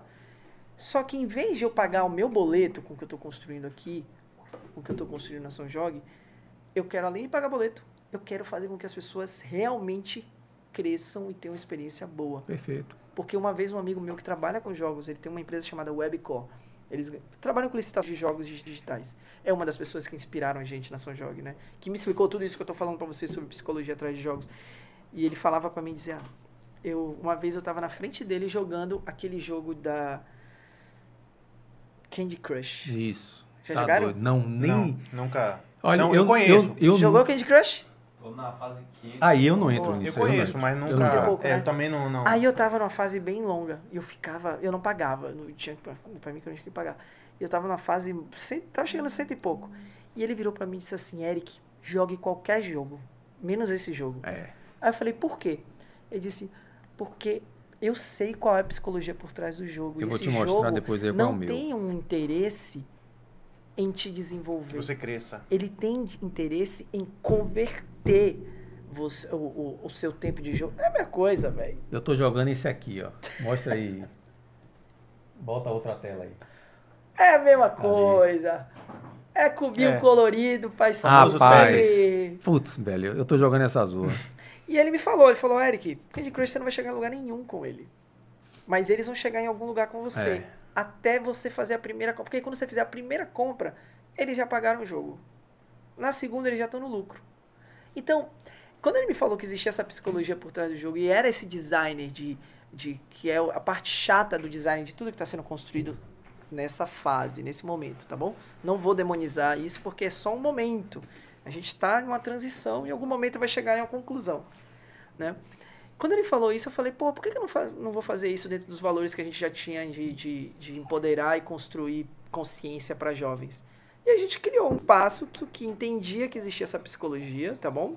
Não que a gente use isso de forma muito eficiente, mas a gente sabe que existe essa psicologia por trás disso, então, velho, vamos fazer isso para fazer o seguinte.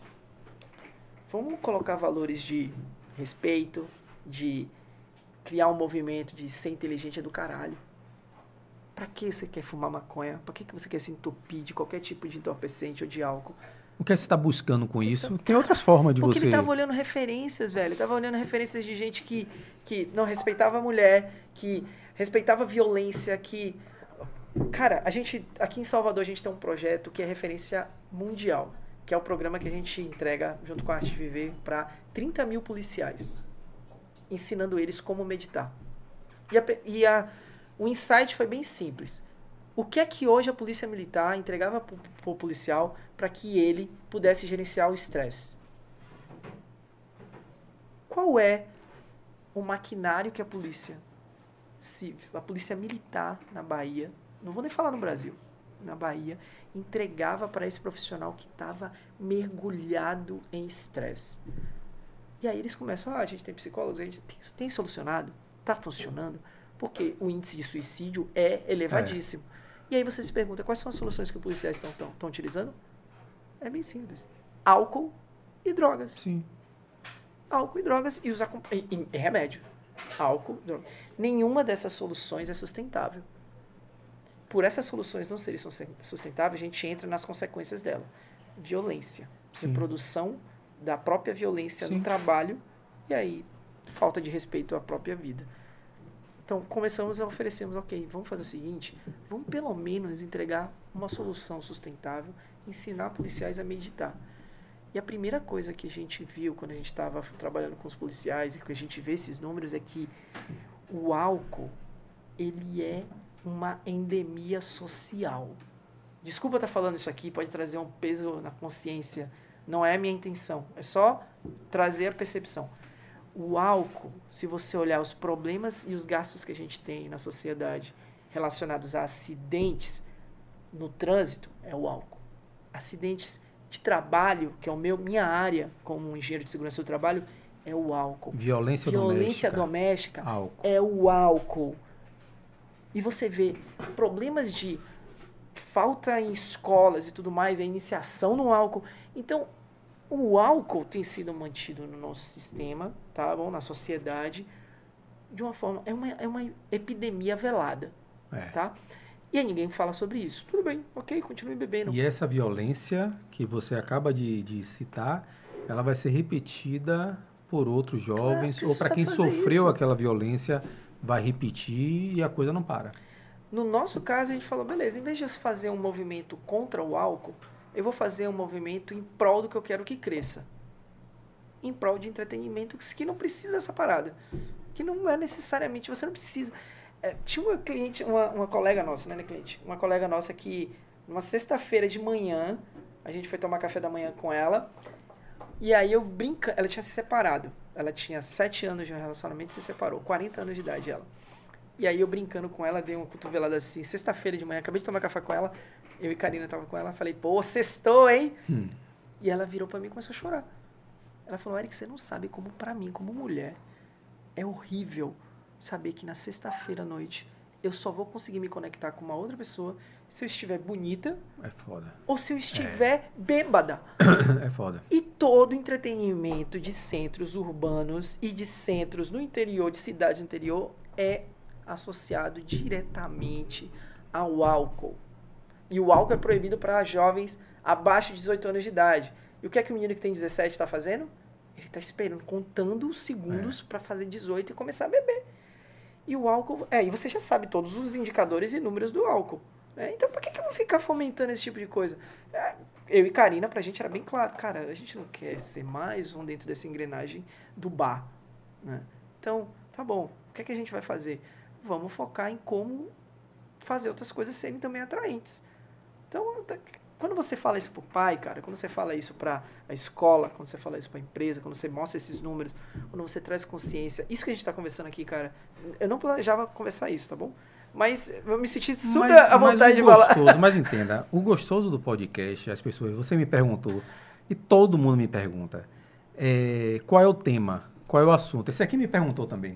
Qual é o tema, qual é o assunto? Eu, não tem, velho. Não tem. É Quanto nem, tempo? É que nem reunião de condomínio, o que ocorrer, né? É o que ocorrer. Então, assim, é, é, é algo extremamente... É, vai, vai andando, vai... Oh, eu falo com muita paixão sobre isso. Agora porque... eu queria, eu queria, é. eu tô, você falou em relação à, à polícia militar, em relação à a, a, utilização do, do meditação, meditação, yoga tal. Como foi implementar isso? Teve é, é algum tipo de barreira lá dentro? Como foi? Você tem, você sabe? Cara, não, não, não, foi um trabalho meu, tá bom? Eu certo. sou voluntário certo. dentro desse projeto da Arte Viver. Tem outros voluntários. Tem um menino que é brilhante, Marcel, que é um dos voluntários. Que mas você chegou ideia, a, né? mas o que a sua percepção é, Cara, eu acho que é. Demorou para pegar. É, eu tem uma palavra que eu uso muito, só que as pessoas entendem um pouco como ela sendo pejorativa e não é, tá? Eu acho que é ignorância. Sim, de sim, não claro. conhecer, tá, ou de, de ignorar. desconhecer, de ignorar. E aí, no nosso caso, é mostrar, mostrar e apresentar valor. Né? Porque às vezes as pessoas não entendem porque, por que, que eu tenho que meditar? É. Por que, que eu tenho que, que entender mais sobre mim? Por que, que eu tenho que mudar os hábitos que meus avós e meus pais fizeram? Eles bebiam, eles fumavam, eles eles tinham os hábitos dele, né? Pra que eu tenho que aprender a respirar? Por que, que eu tenho que aprender a respirar? Eu falei isso, velho. Eu falei, pra que, que eu tenho que aprender a respirar? É porque eu era ignorante, eu não entendia isso. Então, essas coisas que são novas, que são diferentes, é, nosso mecanismo de defesa é sempre estar numa zona de conforto, né? De procurar os caminhos onde a gente sabe. Mas, às vezes, essa zona de conforto é o que acaba matando e diminuindo a expectativa de vida da gente. No caso da polícia, da polícia em si, o, o Eu não quero falar o cargo dele diferente, é errado. Nem É precisa o também. Coronel não, é o capitão, tomara que seja correto. Capitão Anselmo. Ele tinha um propósito muito claro, ele viu a violência da polícia, ele viu o quanto eles estavam sofrendo, tá? E precisa ter, ser uma pessoa muito sensível para entender que a violência da polícia é reflexo do ambiente que ela está sendo alimentada. Tá? Porque é um ser humano que assumiu um compromisso de proteger, de educar, proteger e educar, proteger e educar. Isso é lindo, cara. Educar, sabe? Devia ser educar e proteger, né? Então, quando você faz o voto de ser um policial, é essa, você vai com sua energia lá em cima e esse profissional, com o passar do tempo, ele é deteriorado. O sistema quebra ele. Né? E o, o Capitão Selma ele, ele deixou bem claro, ele falou, cara, eu, eu, tenho que, eu quero pensar numa solução. E ele falou, eu vou pensar numa solução fora da caixa. Eu vou fazer uma coisa que as pessoas não esperariam. E aí ele encontrou, ele procurou a organização, ele fez o curso, ele mesmo pessoalmente falou, eu quero levar isso para meus policiais. E foi lindo. Ele falava, você tire todo o preconceito religioso que você tem. Eu isso. quero que você faça isso aqui como uma ordem. E a partir do momento que você fizer, você vai fazer seu juízo de valor. E aí os policiais faziam. E saiu e falava, caramba, eu preciso chamar meu amigo para fazer isso daqui. Imagina, coisa boa. Eu preciso. E eu vi um depoimento, cara, que eu me arrepio toda hora que eu falo. Um policial, final de um curso, em que ele teve um programa de cinco dias, aprendendo a meditar e as técnicas de respiração. Ele virou e falou assim, todo dia eu levanto e boto minha armadura e vou para a guerra. Todo dia eu volto para casa, tiro minha armadura, mas eu não consigo me desarmar aqui. E isso era o que matou a minha família, isso foi o que matou meus relacionamentos, é. isso foi o que matou o meu amor que eu sentia pela polícia. E aqui nesse curso eu tô aprendendo a cada vez mais me desarmar aqui dentro. Ninguém ensina, velho. Meu é. pai não me ensinou a fazer isso. E aqui, é, um, é um, pra mim, é uma pessoa que me ensinou tanta coisa. Eu falava, essa maturidade emocional, emocional não é trabalhada no Ocidente. E as pessoas estão começando a entender que agora na pandemia, cara, abriu um portal de pessoas que queriam entender como lidar com sua própria cabeça, que foi absurdo. A procura por meditação online subiu gigantescamente. Soluções de como eu posso parar o barulho que está na minha cabeça. E foi louco isso, né? Ricardo gosta legal. desses negócios, né, cara? Rapaz, eu, eu, a minha meditação é essa aqui. É, ele é tá, tá no meio ele, ele vai pro capão, rapaz. É tá no meio do mato, é fazer uma trilha, é puxar, ele vai lá na chapada, o pulmão de ar. Ele gosta de fazer essa caminhada. É, aqui para mim realmente é o meu desligar. Isso aqui é a minha terapia, é isso aqui. E lá a gente tem, acho que tem até amigos meus assistindo aí da trilha também. Nós temos um que é, é faz jiu-jitsu, então ele tem muito essa filosofia de de alongamento, de você estar tá ali respirar. Tem, tem outro que já é mais espiritual, a gente faz uma oração antes das trilhas. Então, assim, é o nosso reencontro com, com a gente. São as trilhas que a gente faz. E faz bem demais, velho. Faz bem demais e não recomendo a qualquer pessoa. Eu não tenho nenhuma ferramenta que me desliga, não. Uhum. A minha mente, ela é tá inquieta. Cara, eu sinto falta. Você, você vai chegando numa idade que você começa. Várias coisas que você ou ignorava, ou você ignorava pelo caminho, você se deparava aquilo e ignorava. Ou você não aceitava, ou você não queria, enfim. Você sabia, mas não queria, outras você ignorava. Essa coisa da, da do desligar, para mim, é, é, é, é importante. Eu fiz. O que foi que eu já fiz hoje para me desligar das coisas? Um é não assistir televisão porque o conteúdo, cara, não dá, não dá, eu não quero, não, não queria mais assistir aquilo. Então eu não quero mais é, é, televisão, foi a primeira coisa. A segunda coisa foi não levar o celular para a cama. O celular fica na sala. Então eu não levo para a cama. Tem gente que ainda dorme com o celular, vendo a coisa e, e adormece. Eu não. Eu sou muito disciplinado em relação a isso aí. A outro, outro hábito que eu gostaria de me desligar seria em relação à alimentação. Então hoje, hoje eu tenho buscado, é, um, é difícil, eu, eu converso muito com, com Tati, que é minha esposa, e a gente fala, rapaz, a gente tem que se alimentar cada vez mais de alimento e esquecer o não alimento. A minha geração foi uma geração que se alimentou do, do alimento, é, é, apareceu, surgiu o não alimento. Vocês estão entendendo o não alimento, né? O não alimento. E a gente se viciou nesse não alimento. Né? Se viciou nesse alimento, não alimento. Hoje eu gostaria muito de, de, de, de, de sair. Voltar às origens. Voltar, cara, me alimentar mesmo, porque me faz mal esse não alimento. O não alimento faz mal, isso aí para mim é fato. A gente estava conversando ontem sobre o consumo de carne. Eu ainda hoje eu não consigo eu, eu não consigo sair da carne. A carne ainda faz parte da minha dieta alimentar. Mas a cada dia diminuindo. Eu e, diminuo hoje. E foi um desafio enorme. E tem sido um desafio enorme na São Jogue, viu? Porque a gente começou com um menu completamente vegetariano. Vegetariano? Sim, vegetariano. Você falou começou porque. Sou. Porque é mercado, sou, né, cara? Foi vencido, você... fraco. Foi vencido. Não, cara, ó, assim, a gente tá falando sobre alimentação. Tem que ser viável Quando... também um negócio. Você não pode. Eu acho é, que você que, não pode. O que, o que acontece? Você não pode ser o chato. É, a gente foi. Na verdade, cara, isso é um. São batalhas, né, perdidas em prol da, da guerra maior, né? O que acontece é que para a gente é bem claro essa questão do, de fontes de energia. Sim. Tá? Então, quando a gente está com energia baixa, como é que normalmente a nossa mente opera? A gente fica zangado. Sim. A gente briga com as pessoas, a gente está cansado, a gente está sem entusiasmo, a gente não quer. Você não quer outras pessoas. Você não quer outras pessoas, você duvida das coisas. É. Você não é isso. Você não é assim.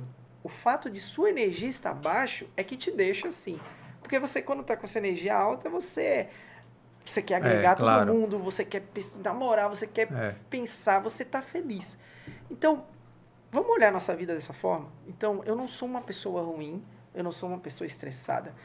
A depender de como a minha energia tá, eu, eu, eu tenho as um consequências, eu sou reflexo daquilo. Então, como é que eu posso trazer energia para mim? E aí, a gente fala que para a gente trazer energia para o nosso sistema, a gente tem quatro fontes principais que a gente bota nessa categoria de principais. A primeira delas é o sono. Se você, não, se você dormir mal, você uhum. fica muito ruim no dia seguinte. Sim. Mas se você dormir muito também, também fica ruim. Também fica ruim. Então, o sono é um aspecto importantíssimo na nossa vida para trazer energia. Segundo é a alimentação. A alimentação, se você comer mal, ou se você não comer, você fica transtornado, sem energia. Mas se você comer também muito ou uma comida sem qualidade, você também fica mal. Letárgico. Letárgico. Então é. você sabe que a qualidade do que você come vai influenciar diretamente na qualidade da sua energia. E também influencia na qualidade do sono. Você vê como a coisa está influencia diretamente é. também no seu sono. Então eu tenho alimentação, tenho sono e aí falta mais duas. Uma outra fonte de energia que a gente não sabe muito bem lidar é a qualidade da nossa mente, tá? que é o seguinte: você adora ir para a Chapada Diamantina. Existe algum aspecto lá desse ambiente que se conectar com a natureza, se conectar com o grupo, se trazer conhecimento, sabedoria, que eleva a sua energia, te renova. Um banho ir para praia, um banho de cachoeira, ir para praia, fazer alguma coisa divertida com seu filho, ou com criança, ou com jovens. Isso eleva a sua energia. É o que a gente chama de mente positiva ou a mente meditativa, quando você reza, quando você medita, uhum. quando você vai no espaço como uma igreja ou como lugar onde tem muito, muita oração ou meditação, templo, né? Você chega, caramba, tem uma energia sutil aqui. Então, das quatro fontes de energia, a gente já consegue englobar quase tudo. Primeiro é o sono, segundo é a alimentação, terceiro é a mente meditativa, a mente positiva, e a última, que isso aí a gente é completamente ignorante, tá? Que é a respiração que aí entra esse programa do que a gente está falando com os policiais e tudo mais. Porque é o seguinte, quanto tempo você consegue ficar sem dormir? Alguns dias. Né? Se você já teve filho, três meses. Sim. Se você é de Salvador, sete dias no carnaval. Quanto tempo você consegue ficar sem comer? Alguns dias também. Quanto tempo você consegue ficar sem a mente positiva? Às vezes a vida a toda. A vida toda. Às vezes a vida toda. Agora, quanto tempo você consegue ficar sem respirar? Pouquíssimos segundos, sabe? Nem pouquíssimos minutos. Sim. Isso mostra pra gente que na verdade a respiração, ela é uma coisa essencial para nossa vida, tá? Mas a gente não entende muito bem que existe sim uma ciência por trás de como essa energia que vem através desse ato de respirar, você pode usar a seu favor. Porque a gente não, nunca, foi, nunca aprendeu. Essa é a ciência que está por trás dos Vedantas, sabe? Dos Vedas, da Yoga. Eles falam muito sobre isso no Oriente, sabe? De como a respiração ela pode vir e te ajudar de alguma forma. Porque eles já estudavam falando, cara, a sua respiração está ligada diretamente às suas emoções. Quando você está com raiva, sua respiração muda. Quando você está apaixonado, sua respiração muda. Então existe esse link direto né, de como sua mente está e sua respiração está. Por que você não faz o contrário? Você usa a respiração agora para controlar um pouquinho mais de, desse, desse espaço, né? E aí, cara, essa ciência que está aqui é só para falar para vocês que se a qualidade da minha energia vai influenciar diretamente na qualidade da minha mente, e eu sei como trazer energia para o meu sistema, porque a gente acabou de falar dessas quatro fontes de energia, por que, que eu não faço. Por que, que eu não utilizo esse conhecimento dessas quatro fontes de energia para literalmente melhorar a qualidade da minha mente. A gente não aprende a fazer isso. É. A gente leva, vai fazendo por hábitos. Então, uma coisa que foi o começo da nossa conversa, eu não tenho tempo para meditar. Não é assim que eu penso. Todos os projetos na minha vida, todos os relacionamentos que eu tenho com pessoas, todo o projeto da São Jog, meu projeto com construção e com tudo mais, é reflexo dos 30 minutos todo dia que eu dou para meditação. 30 minutos. 30 minutos. Porque se eu não fizer isso, eu não vou ter isso. Perfeito. Não é que por conta disso eu tenho que fazer isso. Não é que a meditação é meu remédio para sobreviver a isso. Não, porque se eu não estivesse fazendo isso, eu não estaria nem aqui agora. Eu seria eu seria aqueles indicadores básicos da pessoa com 28 anos, 30, ou 28 não, desculpa, 40 anos, 38 anos, aquele portfólio, né? aquele checklist, né? Isso. Então, cara, assim, não, eu não consigo desassociar, entende? Então, toda essa coisa, esse papo que a gente tá, tá desenvolvendo, conversando e tudo mais, no final vem sobre essa lógica de entender o ser humano sobre esse aspecto da consciência. Tá? Pode parecer muito abstrato, pode parecer muito holístico, mas o propósito dos negócios que eu e Karina a gente se envolve é como expandir a consciência das pessoas a respeito do que, é que a gente está fazendo aqui. A respeito de, ai, porra, por que, que eu tô com raiva? Ah, por que, que eu preciso beber? Ah, por que, que eu preciso de representatividade? Ah, por que, que meu negócio precisa dar dinheiro? Tudo isso é. A gente queria que a São Jorge fosse uma referência para empresários.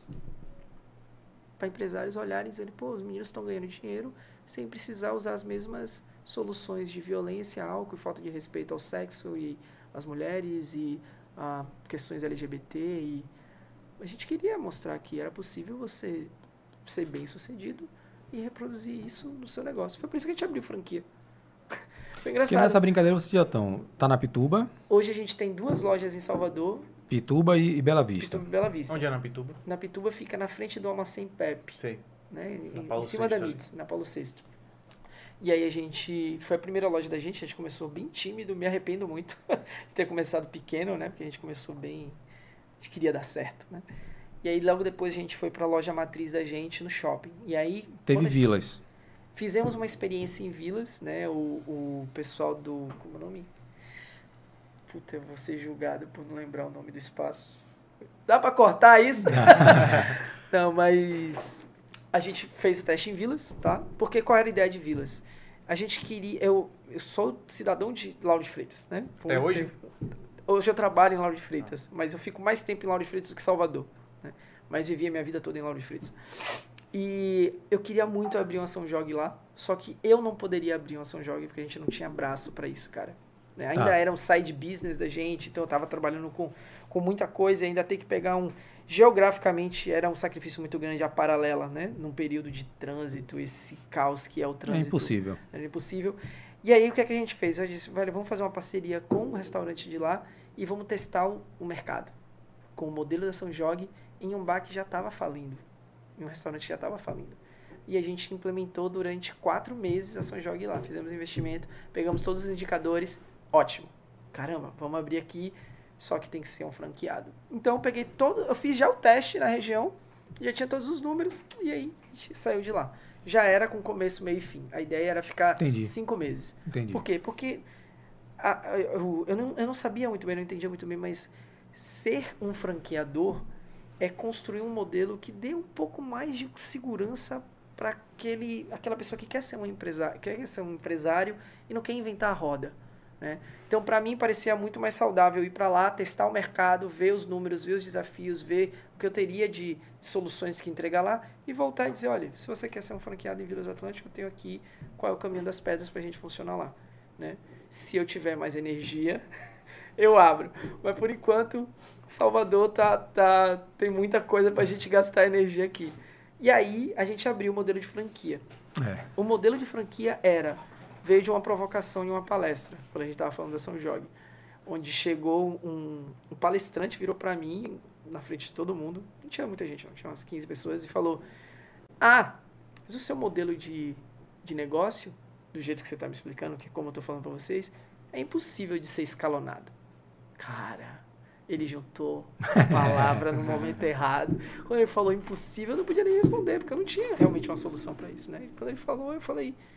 A minha resposta direta de adolescente foi: e quem disse que eu quero escalonar isso aqui? É. Bobo. Não. e aí eu saí de lá e tal, fui atender o salão e depois eu voltei. E aí eu voltei para ele e mostrei o depoimento de um, de um cliente, né? De uma outra cidade, de Feira de Santana. Ele me falou, cara, É porque abriu lá uma, uma, uma loja. o franqueado É. era meu cliente e me mandou um áudio.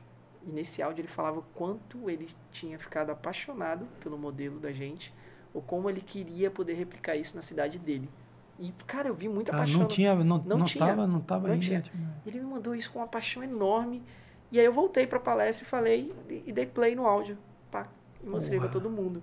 E falei, olha, a partir de agora, o meu compromisso é escalonar isso daqui. Eu vou, eu vou ter que inventar a roda pra fazer isso acontecer. E eu só vou fazer isso porque se não tiver maluco pensando de forma maluca, não vai ter coisa legal acontecendo por aí. E aí ele falou, boa sorte. Eu falei, eu vou precisar. e aí a gente saiu pra mergulhar nesse universo de, cara, como eu replico essas coisas É. tão. que a gente não tem referência, E tão velho. próprias também, né, velho? É. é- é- A gente não tem, aí a gente fica meio nisso, a gente, mas vamos fazer, velho. Então a gente explica pro franqueado e a gente colocou as ferramentas básicas que precisa e como replicar essa coisa da espiritualidade, de você entregar uma solução pra para cidade, pra sociedade. tem conseguido? Cara, é difícil, porque quando Feira de Santana abriu, Veio a pandemia. veio a pandemia. É verdade. E aí eu fiquei.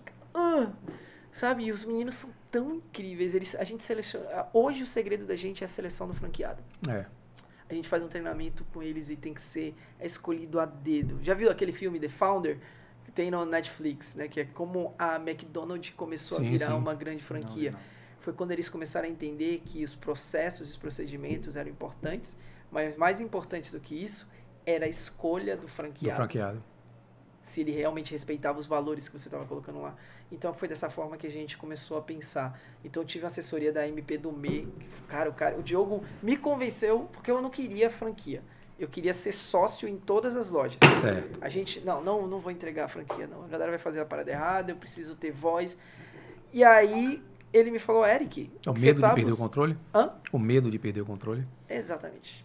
O medo de não conseguir passar o treinamento da forma que a gente realmente gostaria que atuasse, né? A gente queria estar lá dentro, né? Seria chato você vir na São Jogue, Salvador, tendo uma experiência, e chegar na São Jogue de Natal, ou de feira, ou de qualquer outra cidade, e sair frustrado. É. Porra, não foi isso, né?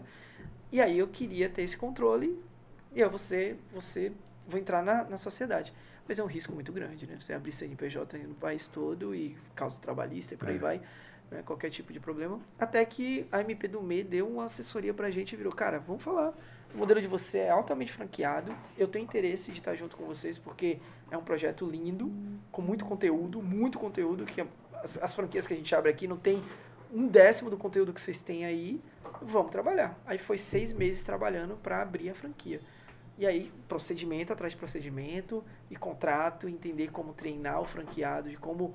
Como é que eu vou ensinar um franqueado a valorizar seres humanos? Não tem franquia É, que ensina tem, né? isso, velho. E aí a gente pensou em umas coisas meio malucas, né? E aí vem, cara, galera de feira, assim, conquistou um espaço no projeto. Se você entrar agora no perfil deles, você vai ver o que eles fizeram na pandemia, o que eles fizeram agora. Fizeram um, um, um, um vídeo com os clientes cantando junto com a orquestra, orquestra Sesgran Rio, velho. Não, não foi a gente não, velho. Não fui eu e Karina. Eles mesmos tiveram essa iniciativa. Então, encontrar essa galera em centros urbanos e ajudar eles a replicarem o um modelo de negócio, cara, é, é, uma, é acender uma vela naquela cidade e a partir de lá as coisas vão começar a brilhar. Vocês também vendem jogos? Já pensou nisso? A gente vende jogos, tá? Mas não é o core business da gente. Não é uma parcela significativa dentro do faturamento. A gente é uma lanchonete. Porque o modelo de comida, ele é um modelo que ele rotaciona com mais estabilidade, né, com o tempo, e eu consigo ter um faturamento que não depende das margens de jogos de tabuleiro. A gente inicialmente a São Jogo ia vender jogo de tabuleiro, tá? E, e viver com o aluguel do jogo. Só que eu estava pegando um modelo que estava funcionando no sul e sudeste, onde a renda per capita deles co conseguia computar aquilo, sabe? O, o salário mínimo que é empregado lá é diferente do que é colocado aqui, tá? Então, apesar de salário mínimo ser nacional, mas o que eles ganham é Sim. muito maior do que o que daqui. Então, eu vou pegar um jogo que no Sudeste ele é já dificilmente adquirido, né? Comprado. Os valores são elevados para trazer para o Nordeste, para isso acontecer. Então, sei lá, os jogos custam 500, 600, 700 reais. É caro. Mil reais. É. Para a nossa realidade aqui é muito caro. Que, Porque que ele, eles participam, eles participam de, de vão para eventos no mundo, né? Vocês já foram para para eh, aqueles Quando a gente viu, velho, aqueles encontros. O problema era mundial, não era só em Salvador, é. não era só no Brasil, e que problema com álcool, com referência, com esses valores que a gente estava trabalhando era uma coisa meio universal. A gente falou, velho, vamos construir esse negócio de um jeito que possa ser aberto em qualquer lugar do mundo. E a gente começou a fazer uma ponte direto com designers, indústrias, pessoas que faziam os jogos de tabuleiro que estavam chegando no Brasil. Então, quando chega um jogo no Brasil, eu já falei com o criador do jogo que está na Alemanha. É. A gente conversa com o cara e fala, e aí, como é que. Ah, tô mandando, é tal editora, tal localizadora vai colocar o jogo aí para funcionar para vocês e tal. Uma coisa que eu sinto falta pra caramba aqui, Eric.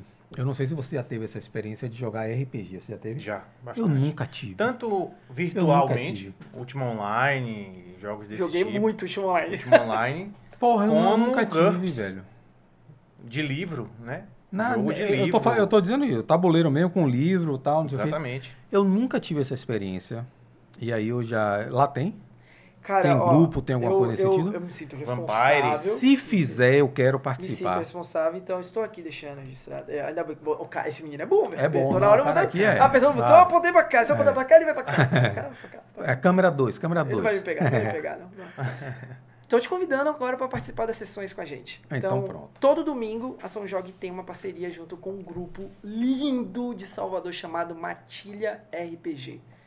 É um grupo de voluntários, de pessoas que amam o RPG e querem levar o RPG para a comunidade. Rapaz, Então- eu, eu adoraria ter essa experiência. Adoraria ter experiência. É isso que, eu- é isso que me dá raiva. Eu quero, mas, rapaz, a minha bolha, hoje, a minha bolha, tem coisas que eu. que eu tô sozinho na minha bolha. É inacreditável isso, rapaz. Sabe, você, eu me sinto só no Um meio. ET. Um ET, às vezes. Que eu quero ter essas experiências. Isso aí, por exemplo, eu quero ter experiência. Por exemplo, quer ver outra coisa? Esse joguinho bendito aí, Among Us, você já jogou? Nossa, muito. Porra, eu até agora não joguei. Eu sou expert em Among Us. Eu sou, eu acho que eu sou o cara que mais sabe jogar isso e nunca jogou. É o cara que sabe Genial. jogar que nunca jogou. Eu não sei do que se trata. Sei o que é, sei que existe, Pronto. já vi os Aí. personagens, mas não sei do que Rapaz, se eu trata. me divirto, eu E eu passo falando em boa Roblox? parte, olha, boa parte, assim, boa parte do, do, do meu tempo na- no YouTube hoje é assistindo players de, de Among Us. Eu me divirto com, com a brincadeira dos outros. Muito bom. E eu não consigo jogar porque eu não tenho ninguém. Não tenho ninguém. Ó, Porque se você Claudião, quiser unir 10 pessoas, vai- quem são essas 10 pessoas? Eu não Vamos, tenho. vamos, Pronto, construir uma, vamos construir uma coisa aí. Quando você fala que você é um alienígena, né, um alien dentro de uma bolha, eu só mudaria minha percepção sobre isso de ser uma pessoa influenciadora que pode levar e chegar até pessoas que estão nessa bolha. É o que a gente faz, tá bom? A gente sabe que A gente sabe que meus amigos na minha faixa etária, engenheiro civil e tudo mais, não jogam jogo de tabuleiro. Né? Mas o meu papel é traduzir Obrigado, isso para o universo deles. Quando eu vejo um cara Obrigado. como você, tá? Que, sinceramente, velho, eu vou tenho que falar aqui publicamente na, na câmera, vou ter que ver a câmera. Você é fora da curva, cara. E eu percebi que você era fora da curva quando você tava lá na São Jorge com seus amigos comemorando aniversário lá. É, foi massa.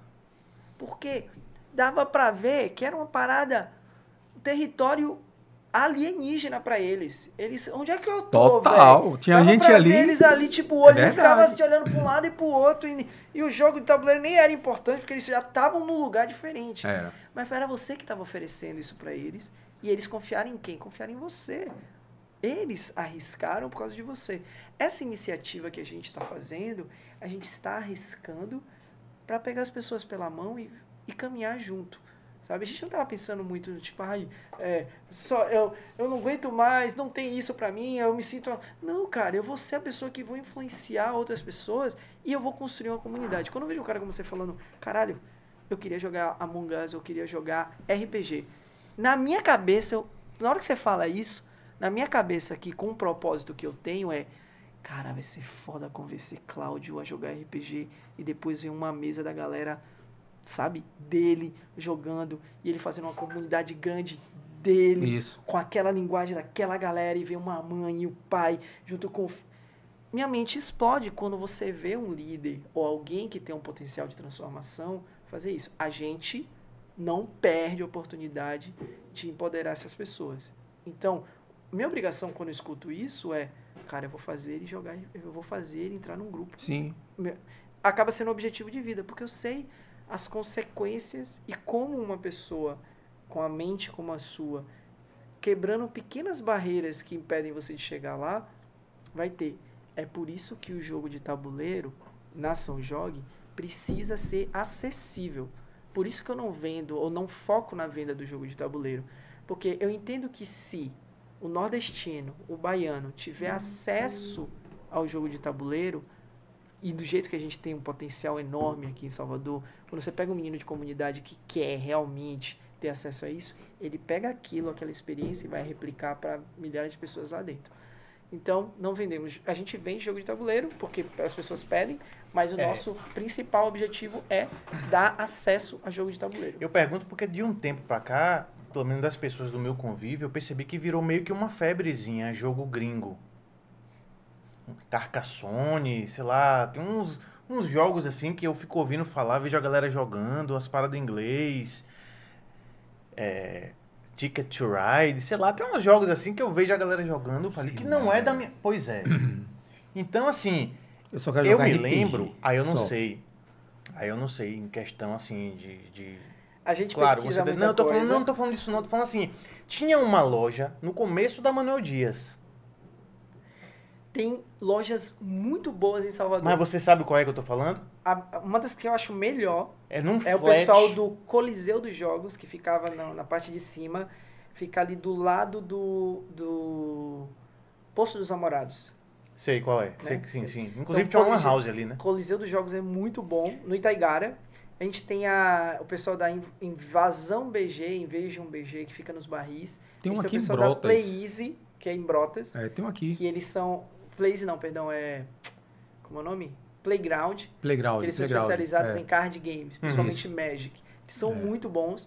Os caras e... vendem carta Brasil inteiro, bicho. Os é, caras têm. Cara são, Essa são que eu tô falando ficava ali no começo da Manuel Dias, num flat residencial que tem ali na esquina. Quando você passa do Habibs na Orla. Cabum.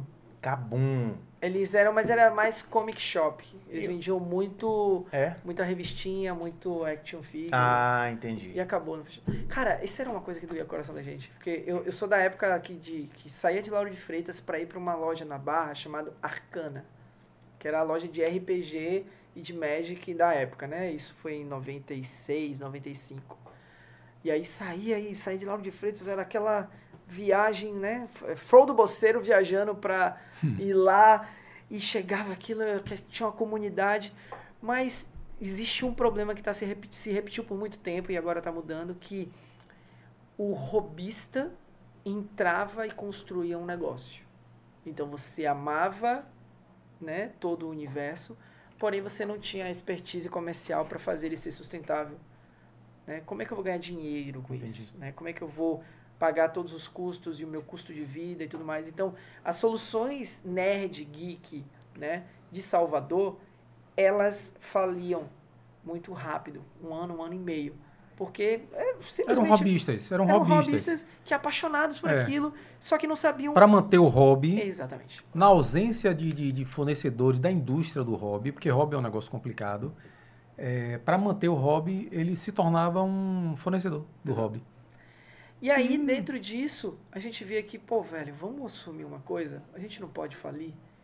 Como é que a gente faz pra. O que, que a gente tem que fazer? Vamos, vamos. Esse é o nosso jogo. É o jogo do tabuleiro da, da São Jogue. É, é um jogo de gerenciar tudo isso e se manter sustentável, porque a cidade quer que a gente fique viva.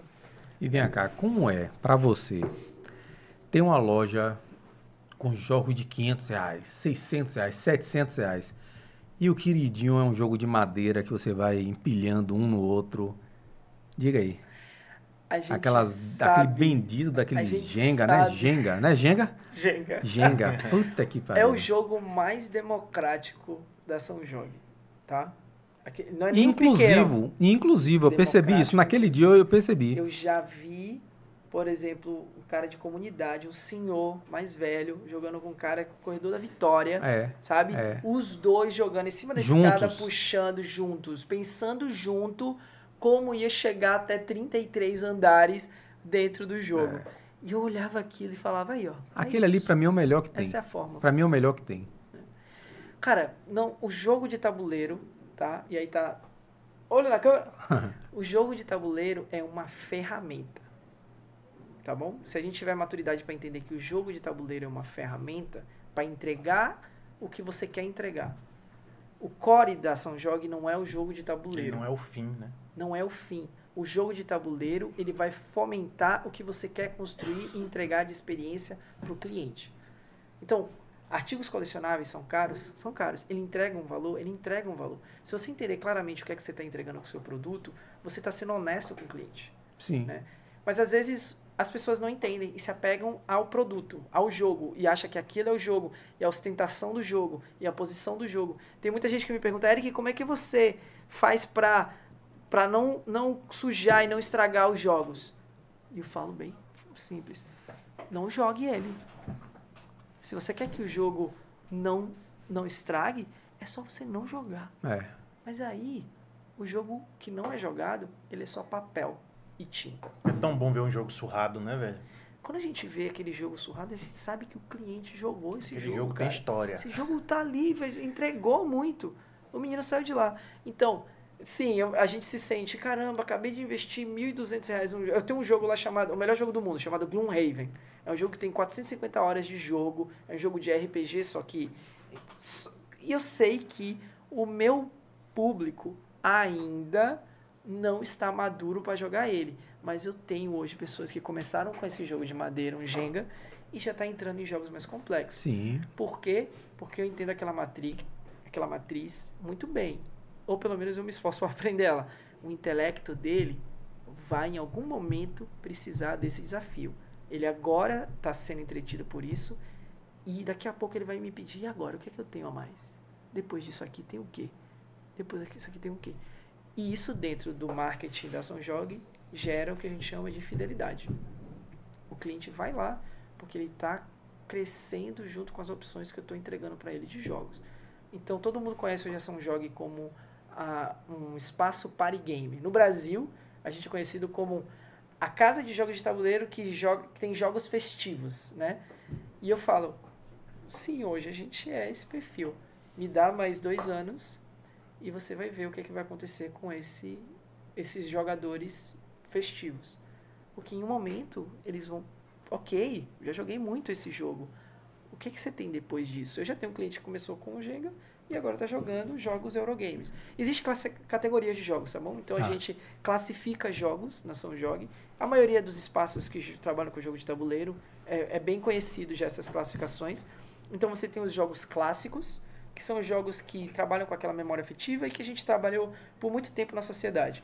Xadrez, Dama. Esses são jogos históricos. Se você for um pouquinho mais além jogos modernos, clássicos, tem Banco Imobiliário, War, Jogo da é vida. Jogo da Vida, Detetive. é Detetive. São jogos que a Grove e a Estrela trabalhou muito no mercado brasileiro, né? Era a Scotland hegemonia Yard. deles. Scott, Yard. adoro Scotland Yard. Eu Jogos- tenho Scotland Yard da minha É? idade ainda, É velho. só se dizer o dia. Eu- É mesmo?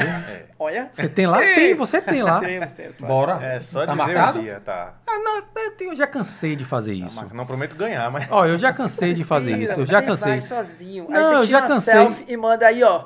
Perdeu Já o Playboy. cansei. Cadê você? Eu já cansei de fazer isso aí, de reunir, bora, bora, bora, bora, bora. Eu sei que ele quer ir. Mas você quer apostar quanto que não vai? Não. É desafio ao vivo. Aí. É desafio. Você vai? E eu só não fui no seu aniversário Eu por sei, uma incompatibilidade. Então mas pronto. a gente combinando aqui, tá maluco? Você tá vendo? Você tá vendo? Tá rolando aqui o. Rapaz, se Você você, tá vendo marcar, que ele vai. se você marcar no Bela Vista, o metrô cai dentro. Pronto. Verdade. O metrô cai dentro. Então pronto. A escolha do Bela Vista pra gente também foi um. Foi bem estratégica, cara. Porque a gente tava sendo bem cobiçado por, por shoppings, no plural. E quando a gente pensou no Bela Vista, a gente falou: caramba, a gente. Aqui é um shopping onde eu tenho uma comunidade que vem pra cá que não vai em outros shoppings. Então a gente queria atingir aquele público daquele shopping e queria provar pro público, pro shopping dizendo que, olha, além disso de atender essa galera que já vem pra cá, que não é atendida nos outros shoppings, além de atender essa galera aqui, eu vou trazer um público novo pro seu shopping, É. porque eu sou atividade de destino. E dito e feito, foi o que aconteceu. Eu trago clientes de bairros que não iam para aquele shopping, para o Bela Vista, e atendo aquela comunidade que existe uma comunidade também muito mais humilde que vai lá pro shopping, cara. Então, cara, a gente Existe assim, algum tipo de torneio de, de games? É possível fazer isso? A gente ainda não está fazendo, tá dentro dos planos da gente, porque acredite, é uma é muita gente nova conhecendo, É. né? E a gente está há dois anos Mas é com a possível. operação. Mas é, possível, é fazer possível. torneios. Sim, a gente já tem dentro do plano a gente ter torneios de Magic, torneio com os próprios jogos que a gente já tem, sabe? A gente estava em 2019 a gente tinha dias específicos só para RPG. Então você tinha várias mesas de RPG acontecendo ao mesmo tempo na São Jogue né? A gente pegava segundas e terças à noite. E aí você pegava um horário ali, você tinha aquele cliente que estava indo lá. A gente começou a pagar é, mestres de RPG. Sim, que é o fundamental, né? Existia um que é o cara que é. enorme de remunerar essa classe, de remunerar essa galera que investia muito Uhum. tempo e dedicação. A gente falou, É. não, não, para ser sustentável, a gente tem que dar um jeito de viabilizar a pessoa Claro, tem que ser perfeito. boa. Tem que ser boa com fazer isso, isso. pelo amor de Deus, velho. É. Ganha porque eu quero que você tenha aqui. É. Então a gente começou a criar, desmistificar algumas coisas, criar uma cultura. A gente é realmente jogam pedra na gente, né, a comunidade em geral, mas agora eles já entendem de, da relação que a gente tem com o jogo de tabuleiro, né, essa coisa do cuidado. Então a gente quer que as pessoas toquem no jogo de tabuleiro, joguem o jogo de tabuleiro. Tem pessoas que cuidam demais do jogo de tabuleiro, então é para dar acesso. Então os campeonatos é uma forma da gente também estar fomentando comunidade ali dentro do espaço. E os jogos que são destrutivos? Eu vou mostrar, vou dar um exemplo de um. É o que eles chamam de legacy. O que é isso? O que é? Tem jogos. Não, destrutivo mesmo, não. De Ah, destruir a certo. vida da pessoa. Ah, entendi, ok. Destruir a vida da pessoa. Eu costumo brincar lá que é o seguinte: você quer destruir o relacionamento de alguém, jogue Uno. Aquela, aquela desgraça Uno daquele é. jogo Uno. Não Aquilo ali, meu amigo, você quer destruir a vida, um relacionamento, falando joga aquilo, Uno. velho. Tem um jogo lá na São Aquela Jogue. carta mais quatro é pra você acabar É. um casamento. é. Ali não é de Deus, não. Tem um acaba jogo casamento de uma pessoa. na São Jogue chamado The Resistance. Foi, o primeiro, foi um dos primeiros jogos de tabuleiro moderno que eu conheci. Em 2000 e, em 2010, eu acho. 2009. Foi o primeiro jogo de tabuleiro moderno que eu conheci. O jogo é The Resistance. E eu joguei especificamente com a Karina. Hum. E o que aconteceu, velho, é que é um jogo que a gente tem uma categoria, a mecânica dele chama-se é, dedução social. Né? Então é um jogo de blefe, de onde Sim. você está escondendo um papel. Certo. E dentro desse jogo eu tava jogando com pessoas muito boas, e eu, eu, eu sou muito competitivo nesse tipo de jogo, né? De fingir, Certo. de dizer que é Eu uma gosto coisa também. não é e gosto tal. bastante. E no meio dessa mecânica, a Karina conseguiu me enganar de um jeito. Onde ela olhou nos meus olhos e falou: Amor, acredite em mim. E você acreditou. Eu sou do seu time, eu te amo. E você E o que acreditou. foi que eu fiz? Eu olhei nos olhos dela e acreditei. E não era verdade. Até hoje. até hoje eu olho pra É. ela e falo. "Será que ela Você tá lembra? mentindo?" É, Agora. Mas, cara, são experiências dos jogos, velho. Eu acho que tem, tem muito. O, o jogo de tabuleiro é uma pessoa que sentou lá, O que acontece no tabuleiro fica no fica tabuleiro. no tabuleiro, fica no tabuleiro. Mas é legal, velho. Eu acho que entrega muita coisa. Entrega. O jogo de tabuleiro ele dá uma percepção de na no seu intelecto, né, de que você aprendeu alguma coisa. Na sua memória, de que você teve uma experiência de sucesso. Para jovens, isso é essencial, tá? Então, quando você coloca um jovem num jogo de tabuleiro e ele vai lá e joga e tem aquela experiência social, no subconsciente dele fica registrado de que eu vivenciei aquilo, eu resolvi um problema e eu tive o sucesso, mesmo que seja um fracasso. Sim. A- a- quando eu falo sucesso, é uma experiência de passei por essa experiência. No seu subconsciente você tem uma experiência de vida de verdade, velho. Você viveu uma, uma, uma vivência. Né? Porra, ele jogou mais quatro na hora que eu não esperava. Talvez mais quatro num contrato de locação seja pior É. você receber sem nunca ter vivido uma experiência como essa, né? Eu, eu tô brincando isso aqui, mas, mas é legal, né? Você saber que. Você devolveu um mais quatro com outro mais quatro. Aí, é- aí, aí, é, meu amigo, aí você tá criando um problema que vai ficar nesse, nesse- nessa pegada. Rapaz. Você nunca mais esquece. Nunca mais esquece. Mas, cara, eu acredito muito nisso, viu? No que a gente tá fazendo. Eu acho que é, um- é, é feito com muito carinho, muito propósito. E eu aposto, acho muito difícil que talvez eu tivesse a qualidade das coisas que a gente tá conversando aqui, nessa mesa, tá? Se a gente não tivesse com toda essa paixão que a gente tem dentro das escolhas que a gente tá fazendo. É. Principalmente nesse projeto que eu tenho um carinho muito grande.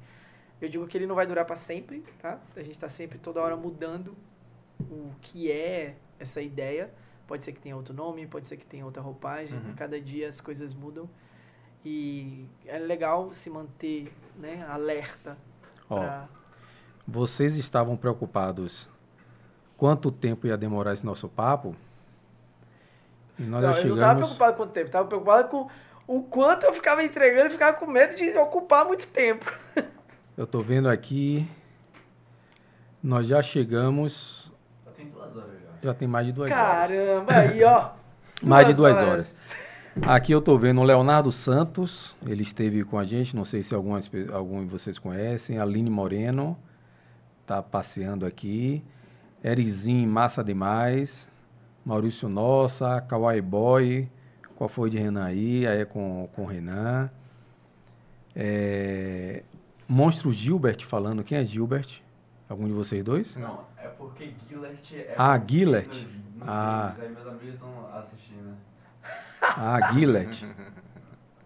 Ivana Marins está dizendo que jogo é para ser jogado. Jogo é pra ser jogado, cara. E ela diz aqui que o, o jogo do diabo Satanás, o Or. Ama perfil, imagem e ação. Genial, genial. Tá aí, uma galera aqui animada aí com bate-papo. Meu amigo, eu acho que a gente bateu um papo bom, gostoso. Estou muito feliz de, de, de, de rever você, né? É, por incrível que pareça, lá desde aquela época eu não tive aí para você ver, eu não tive outra oportunidade. A maior dificuldade, domingo, domingo, né? O, o- o- Pô, agora esse domingo é ingrato, né? Já começamos aí. Todo mundo tá na expectativa de 2021. 2021. Não, quando tiver, quando tiver eu quero Mas vou- participar. Eu vou, construir uma mesa pra. Eu vou fazer. Vou chamar o mestre, o melhor mestre que eu conheço, que é o Xangai, da Matilha, e vou falar com ele: olha, eu tenho um cara que a gente vai montar uma mesa pra ele, uma sessão com ele. Eu E a gente ouço. faz online, se você quiser, tá? A gente, a gente pode fazer online ou presencial. Ah, eu não gosto de online, não, rapaz. Eu não, eu não, pode eu fazer não lá sei. na São Jorge do Bela Eu não, a experiência não é a mesma.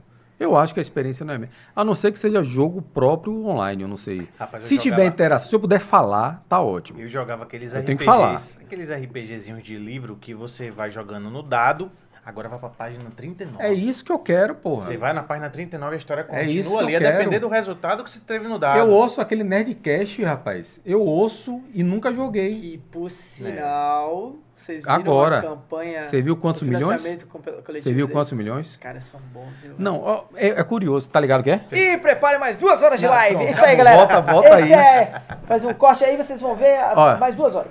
É curioso o seguinte, eu acompanho, eu acompanho eles há muitos anos, então é, é, a gente tá falando de, de Jovem Nerd. E o Azagal, por exemplo, que é a dupla, né? Azagal, ele, ele é- é- era, era contra a- a- o financiamento coletivo. Ele tinha um pé atrás do financiamento coletivo. Ele achava que era algo que ia desmerecer, porque aqui para nós tem vários exemplos de financiamentos é, é, é, que é caça-níquel mesmo. O cara Sim. tá ali para pegar grana e, e não, e ele não quer. e- normalmente eles não oferecem o que a pessoa realmente está pagando, né? A experiência é uma. E os caras bolaram. Eu, eu quase. Eu quase peguei, pô, um pacote eu cheguei daquele. bem perto. Eu cheguei bem perto. Ah, Eu cheguei bem perto. vou apertar. E vou- eu juro dormir, você- Eric. Eu só não peguei, e olha que eu acompanho. Eu acompanho, eu ouço eles. Eu só não peguei porque eu falei assim, porra, bicho, eu, tudo bem que eu acompanho, tal, tal, mas eu não jogo isso. Assim, eu queria, eu queria, me faltou isso, eu, me faltou jogar para poder entender. Os caras criaram um, um, um, um final para a Odisseia né, de, do, do, do jogo deles. É, e o objetivo deles era 300 mil, Eric. Mas, ah, Não. Assim, Não. eles. Eles sabiam qual é o potencial muito deles. bons. Mu- não, São- ali- eles ali- são muito. Tem, ali é tem- foda. é- é- Cobra criadas. Jimmy disse que jogou Uno, Jimmy jogou Uno. capou 16, 4 e mais 4.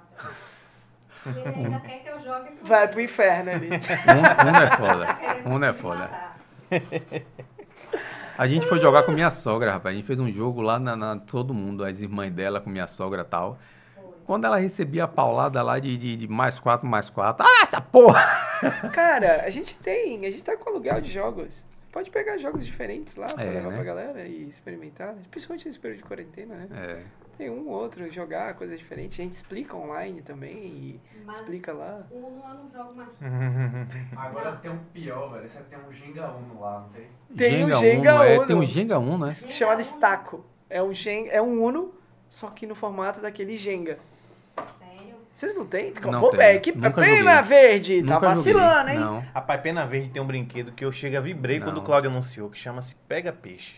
Ah, o pega a peixe é nossa tinha, a época. gente Pega tinha peixe, ali quando eu vi que Quem mais anunciar. compra o pega peixe é a galera da nossa geração, sabia? Pega Peixe, velho. A, a, a memória afetiva, ela vem. Muitos Mas brinquedos, que por exemplo, Pula É. Pirata. A gente tem na São eu Jorge. vendo. Quer ver um que eu jogava? Eu cara a compro um- cara. Cara a cara, Pula Pirata. Você são tem um pula pirata. Pula tem. pirata, eu fiz um teste, comprei um lá em São Paulo, desse tamanho aqui, pequenininho, mini pula pirata. Desse tamanho, né, Tati? É. Desse tamanho mesmo, ó, desse tamanho. Voou. Voou. Eu, rapaz, não entendi nada.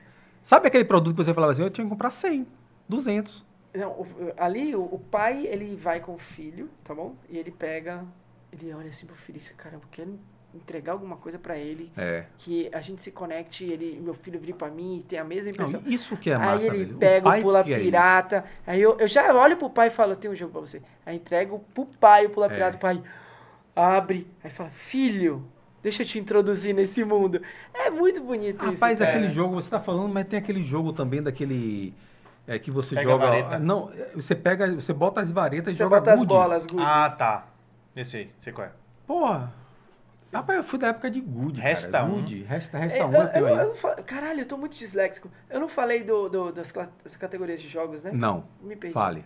Clássicos, esses jogos todos que a gente tá falando. Você começou a falar, falou todos esses. Party games, que são jogos festivos, jogos em que é muitas pessoas se divertindo, né? São jogos mais simples, com regras práticas de você ensinar e que a pessoa já vai ter uma experiência. né? Certo. Uno é um jogo clássico, mas ele também se colocaria num jogo festivo, né?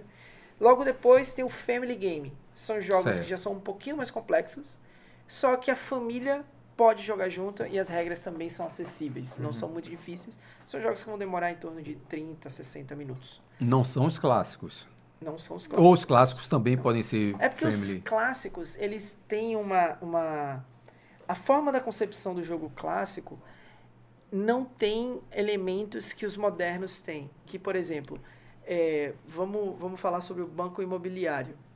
O banco imobiliário é o jogo contra você. Os jogos modernos já procuram uma forma de criar o cooperativo. De, você quer ver um problema do War?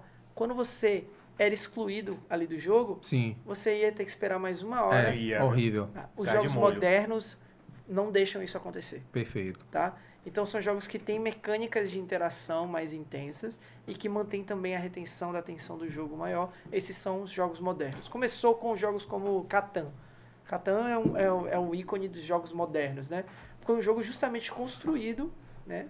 pelo designer para que a família ficasse muito tempo ali no jogo, não fosse excluído ninguém e existisse uma interação entre eles durante o jogo. Massa. E um aspecto de cooperação também. Imagem e ação se enquadra nesse aí que você está falando?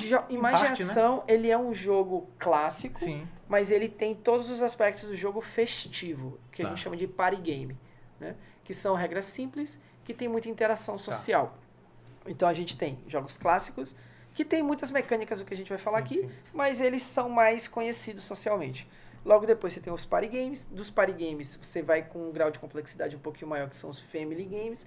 Do family game começa a entrar os jogos experts, que aí você tem o Eurogame, que são jogos com temáticas específicas da região, é, temas mais aprofundados em mecânicas, né? em formas diferentes de pensar em estratégias. Certo. Tá? Então, você não vai ter muitas miniaturas, tá? mas você vai ter muita estratégia de como pensar em resolver um problema. Tá? São jogos que demoram uma hora e meia, duas horas. Né? Eurogames. Logo depois, na mesma linha de complexidade do Eurogames, tem o que eles chamam de Ameritrash, ou jogos com um foco muito na temática e nas miniaturas. Então, são jogos que têm muita história, tem uma complexidade elevada ou média, mas que tem o, aspecto da cooperação e tudo mais, trabalhar a interação, mas ele tem as miniaturas. Então é para aquela, aquela pessoa que quer aquele apelo visual e uma história. Então, Rapaz, eu sigo os perfis da galera pinta as pintando, miniaturas. cara. Isso, a gente tá querendo fazer isso. A gente vai fazer uns vídeos de pintura de miniaturas lá. Faz agora. curso, cara. É muito Bota aquela, aquela garotada pra. Ave Maria, eu sigo um monte de gente. Uns bichinhos desse tamanho, os caras pintam aquilo ali.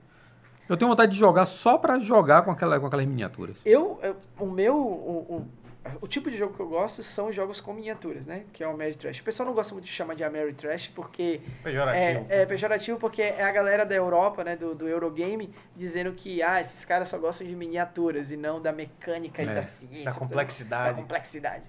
Então tem esses jogos, tem os jogos abstratos, que são jogos como Jenga, que você não tem uma uma mecânica complexa, um, uma história, mas ele tem essa coisa de você abstrair e ter uma solução de um problema, né?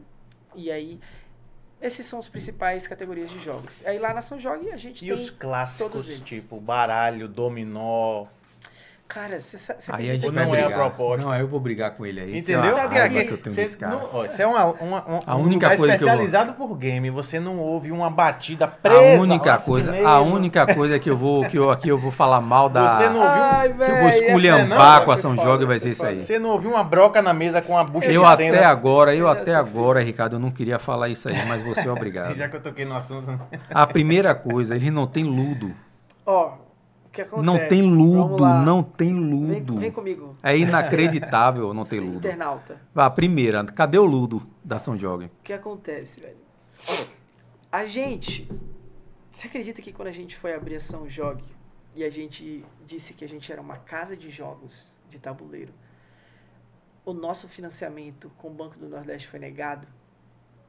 Um projeto nobre, um projeto lindo, um projeto com viabilidade financeira, econômica, e foi negado. Porque existe uma legislação específica no Brasil onde nenhuma instituição bancária pode financiar, ou pública, né? Bancária pública, é, pode financiar espaços de jogos de azar. Não existe uma concepção no Brasil. O que é jogo de azar? Eles, sa- eles sabem muito bem o que é jogo de azar. Certo. Eles sabem ca- categorizar jogo Uhum, de azar. certo. Mas não sabem catego- ca- categorizar espaços que trabalham com jogos de tabuleiro, como Entendi. entretenimento. Então, a gente se esforçou muito. Quando a gente abriu a loja da Pituba, aparecia, aparecia vários senhores lá e tal, disso aqui. E aí, é, é o quê? É uma, uma casa de jogo de tabuleiro. Na leitura deles, eles falavam o quê? Rapaz, aí é uma casa de poker. Ó, É. roleta. Entendi. E aí, toda hora eles vinham aí, chegava um senhor Uma lá casa de falava, apostas, que ele quando, é, pensava. quando é que vai, Algo- vai ter uísque aqui? Opa aí. Eu falava, o senhorzão assim, vai ter aquele clube do uísque. Pô, velho, não, acho que você tá confundindo, mas não é uma casa de jogo. Falei, é, então tem que ter uísque. Falei, puta que velho. Aí comecei a entender que pra gente quebrar um pouco essa essa concepção, mentalidade, mentalidade não que... ter para não atrair. Exatamente. Não nem não, só não ter para não atrair, é não ter para atrair outras pessoas. É, para não claro. se relacionar para não ser classificado como aquilo. Então, Isso. a primeira coisa foi a gente não queria baralho dentro da São Jogo, claro, porque facilmente entendi. tinha vários grupos de poker que queria estar tá lá. Não é que a gente é contra o poker, é. mas é porque já existe o estigma sobre o poker, em que a família, em que o pai que vai levar uma criança que é errado que é, é preconceituoso. Porque, porque eu vou dizer para você, é preconceituoso. Eu velho. tenho, eu tenho, eu jogo poker até a pandemia. Eu tenho um grupo de poker de cinco anos. Durante cinco anos eu me encontro, me encontrava toda quinta-feira para jogar o poker. Esse grupo inicialmente foi na minha casa, eu que montei, comprei a mesa, comprei tudo. E até hoje a gente se, reu, se reunia. Eu vou falar, até hoje a gente se reúne é, eh, para jogar poker começou como um grupo de estudo de poker, de jogos, entendeu? É aposta, existe aposta entre a gente, mas a gente criou algumas regras que a primeira regra é o seguinte: é, é se eu chegar em casa feliz porque ganhei um dinheiro de Eric, tá errado, tem alguma coisa errada. Então, o dinheiro apostado na aposta é um dinheiro você sabe por que poker? Porque a dinâmica do poker, isso eu aprendi com. Eu, eu, quando a gente começou, eu pensei, não vamos fazer nada com dinheiro, não vai ter com dinheiro. Ou se for com dinheiro é pouco tal. E a gente viu que, eu vi que realmente não, não pode ser, você tem que ter, porque na mecânica da, do jogo poker, você precisa ter é, é, né? essa possibilidade risco, né? da perda. Sim. E aí para se for fichinhas plásticas, você não se for apenas, você você joga diferente, é, joga diferente, você a sua jogabilidade é outra, vira bingo. Uhum. Você não joga poker, você joga outro, outro claro, jogo. Claro. Porque o poker, a possibilidade da perda altera a forma com a sua proposta de jogo, entendeu? O seu compromisso com o, o seu jogo. compromisso com o jogo, isso muda. Só que a gente fez o seguinte, olha, vamos criar alguns, me alguns mecanismos de controle, né? E aí gente também sou administrador, então a gente bora criar um mecanismo de controle. O que é que a gente vai fazer? Vamos criar uma planilha no Excel. E toda a partida, então vamos fazer o seguinte, quais são as regras? E, é, e, é, isso, isso deu viabilidade hoje, são cinco anos a gente jogando juntos. Então, o mesmo grupo. E ninguém teve que vender carro. Nada, não, isso aí eu vou te mostrar. Uma das regras é. era. Eu vou te mostrar. não. E sua mulher não estiver em casa é, porque você é, apostou é ela. Então e, não... e, eu, e eu vou mostrar, e eu vou mostrar o quanto é um pensamento errado isso. Porque esse jogo, esse poker de você apostar a casa, esse é um poker. Esse aí é um pouco. O que a gente joga é o Texas. É um modelo que não faz isso. Uhum. É, um, é, um, modelo que ele mesmo já, já cria a dinâmica, é, a dinâmica para não permitir isso. Ele não nem de longe. esse aí que você aposta é outro poker, tá? É o poker clássico tal, é outro poker. Esse é o que a gente joga não permite isso. É um torneio mesmo. Você é como se você pagasse, desse uma entrada para participar do torneio e se acabou, só aquilo. Mas o que, é que a gente fez? A gente fez o seguinte, ó, se são 10 pessoas, nós vamos sempre premiar metade. Então, é, cinco bancam o jogo de 5, certo? Aí a gente começou a botar na, na, na, na planilha. Ó, hoje foi quinta-feira. Ó, o primeiro colocado foi Eric. Quanto foi que você ganhou, Eric? Ah, eu ganhei 250 reais. Pô, beleza. Vamos lá. Pouco? Isso é pouco. Aí o que acontece? Essa pessoa pagava a pizza. Ó, Deixa Pagava eu, pizza. Deixa eu reavaliar meu muito aqui. Calma. Pera aí que... Isso é pouco. Puta, aí, tá ó, pouco aqui, você viu? Ganhava, você ganhava 250, pouco. vamos supor, você ganhava 250, 200 reais. Ele ficou em quarto, ele ganhava 100. Eu fiquei em terceiro, não sei o quê. E para você entrar, lá para você entrar no jogo é 30 reais. Ou seja, se você tiver apenas 30 reais, você joga poker e vai para casa. Se ganhar, beleza. Se não ganhar, você perdeu 30 reais. 30 reais para você passar uma noite com amigos, não é um valor significante. Não é um valor. Não, não, não Fica aí valor. a dica, Nação Joga é 15 reais. Pronto. Olha aí. não é verdade? E você vai voltar. Pronto, mas o princípio é o mesmo. Sem os 15 é. reais. Pronto. Não mas vai. sua esposa. Isso. É. Tá entendendo? Você lá não gasta, não, não, não investe 15, ali você investe 30. E aí vai. O que foi que a gente fez? A gente fez uma planilha, Eric. Uma planilha e colocou, ó, semana a semana. Quando a gente chegou no final do ano, a gente abriu a planilha. Pasme. Ninguém saiu ganhando e ninguém saiu perdendo. Vou falar que nem Dilma. Alguém roubou. Não. Porque cada semana você ganhava, na outra semana você perdia. E aí você, ou seja, aquele Ficava dinheiro ficava circulando semana a semana Uhum. entre a gente. E a gente percebeu, porra, bicho, esse estigma que tem do poker. Lógico, existe o poker da, da casa. De, eu não vou, por exemplo, eu não vou em casa de poker. Eu conheço muita gente, o o pessoal que anda com a gente lá, eu não frequento. Por quê? O ambiente eu não gosto, eu não gosto. O ambiente eu não gosto, apesar de todos esses meus amigos frequentam. O ambiente eu não gosto. A proposta para mim, o poker, não é aquilo. Então eu não passo horas e horas, amanhecer o dia, o cara tá lá Não jogando é em poker. do ganho. Não é Não. No dia que eu, eu digo pra minha mulher o tempo todo, no dia que eu chegar em casa feliz, e é, e é um lema nosso, feliz porque eu ganhei um dinheiro seu, pô, aqui, ganhei. E acende uma luzinha vermelha. Claro. Claro. Entendeu? Porque não é o dinheiro. O poker é um esporte maravilhoso. Jogar Agora, infelizmente, não é possível jogar poker sem o gatilho da grana. Eu jogava poker com meu Não primo, dá. apostando taso Não dá. do Fandango. Tem que ter alguma coisa de valor. Tem, alguma, tem que ter alguma coisa que você valoriza. É, eu, Mas eu- falando em poker, só um, um, uma, uma parêntese rápido. Você me brinca. lembrei. Se você quiser aqui, a gente joga. Se você me disser que tem, aí já eu vou lhe provocar. Pode, claro, não, isso, não tá dentro da proposta Dominó, do ele não tem não, não, dominó. não, dominó, não sei pra onde vai. Dominó Eu é o sei que único são esporte sete de- baiano. Você sabia disso? Eu sei que são... Você sabia que a regra do dominó, esse lá esquinei que É você mesmo? está falando aí, ele é. Grave o que você ia falar. Grave o que você vai falar. Esse dominó que você falou aí, lá esquinei, Presa. bucha de cena, presa é baiano. Essa sabia, não. regra, ela é baiana. Se você for para São Paulo, ninguém joga dominó com a É gente. mesmo? Se você for em Aracaju, ninguém joga dominó com a gente. É um jogo baiano. Isso aí devia ser é, tombado. Sério.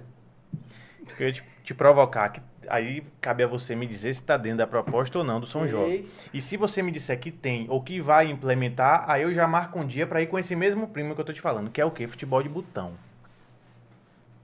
É interessante. tá, Futebol de botão. Futebol de botão, pai. Joguei muito Vamos lá, com meu vamos lá. primo. Tem, tem, tem coisas aí, tá? É, sobre poker, só a gente fechar Uhum. esse tópico, foi... é, a gente entende que toda comunicação, ela começa na sua percepção dos seus 33 primeiros segundos, né? Sim. Então, eu sempre falei isso para todos os meus alunos na faculdade. Dizer, querido, eu preciso que você use uma camisa de botão e uma calça jeans. Ah, mas por que, professor? Isso não vai influenciar na minha inteligência, no meu... Einstein não precisava disso. Eu Disse, você está se comparando a Einstein. É. Vamos começar a partir daí. E a segunda coisa é que, infelizmente, a humanidade tem pressa de fazer uma leitura rápida sobre o que é que ele vai se relacionar. Então, dentro desse aspecto de, dar, de, de conquistar a pessoa, de ser ouvido, a gente precisava desconstruir ou evitar alguns maus entendimentos. um- essas, todo mundo quer fazer uma preleitura sobre o ambiente, sobre o espaço e tudo mais. Tem algumas opções de jogos, já fazia com que a pessoa já começasse a construir uma percepção sobre o espaço que não é o que a gente queria. Isso. Estigmas, né? Um estigma. Então, o, o baralho já trazia isso, né? É. Eu acho que não cabe. Lá realmente Rápido- baralho não Agora cabe. a gente tem, mas no começo não era interessante porque Mas você tem baralho pra quê lá? Jogar o quê? Tem disponível o baralho. Se você quiser a ferramenta do baralho, você Certo. pode usar. Tá. Mas não vou ter, por exemplo, um, um baralho profissional para quem tem toda aquela necessidade do poker Claro, profissional. fichas. Né? Então, o Mas espaço um também não buraquinho vai lá, se chegar É, quatro se quiser, pessoas e vai. jogar um A carteadozinho, gente não joga. tinha dominó, mas no começo do posicionamento de marca. Cara, lembra que no começo da nossa conversa... Eu conversei com você isso naquela O época. começo da nossa conversa foi o quê? É. Eu vou trazer algo diferente Sim, para a claro. cidade. E nesse processo de trazer algo diferente, o cliente, cara, isso foi o maior baque que a gente tomou. Se hoje, dentro do case da São Jorge, eu, eu, eu pudesse resumir algumas experi- aprendizados que a gente teve, é de que o cliente, ele não quer algo novo. É louco isso. Ninguém quer sair da sua casa. Não, não é que ninguém quer, mas não é um padrão normal você sair da sua casa para arriscar algo É. novo. Não, a minha experiência foi essa. A experiência minha lá foi essa. Então, quando, quando o cliente chegava lá na São Jorge, ele, caramba, eu quero hambúrguer de carne.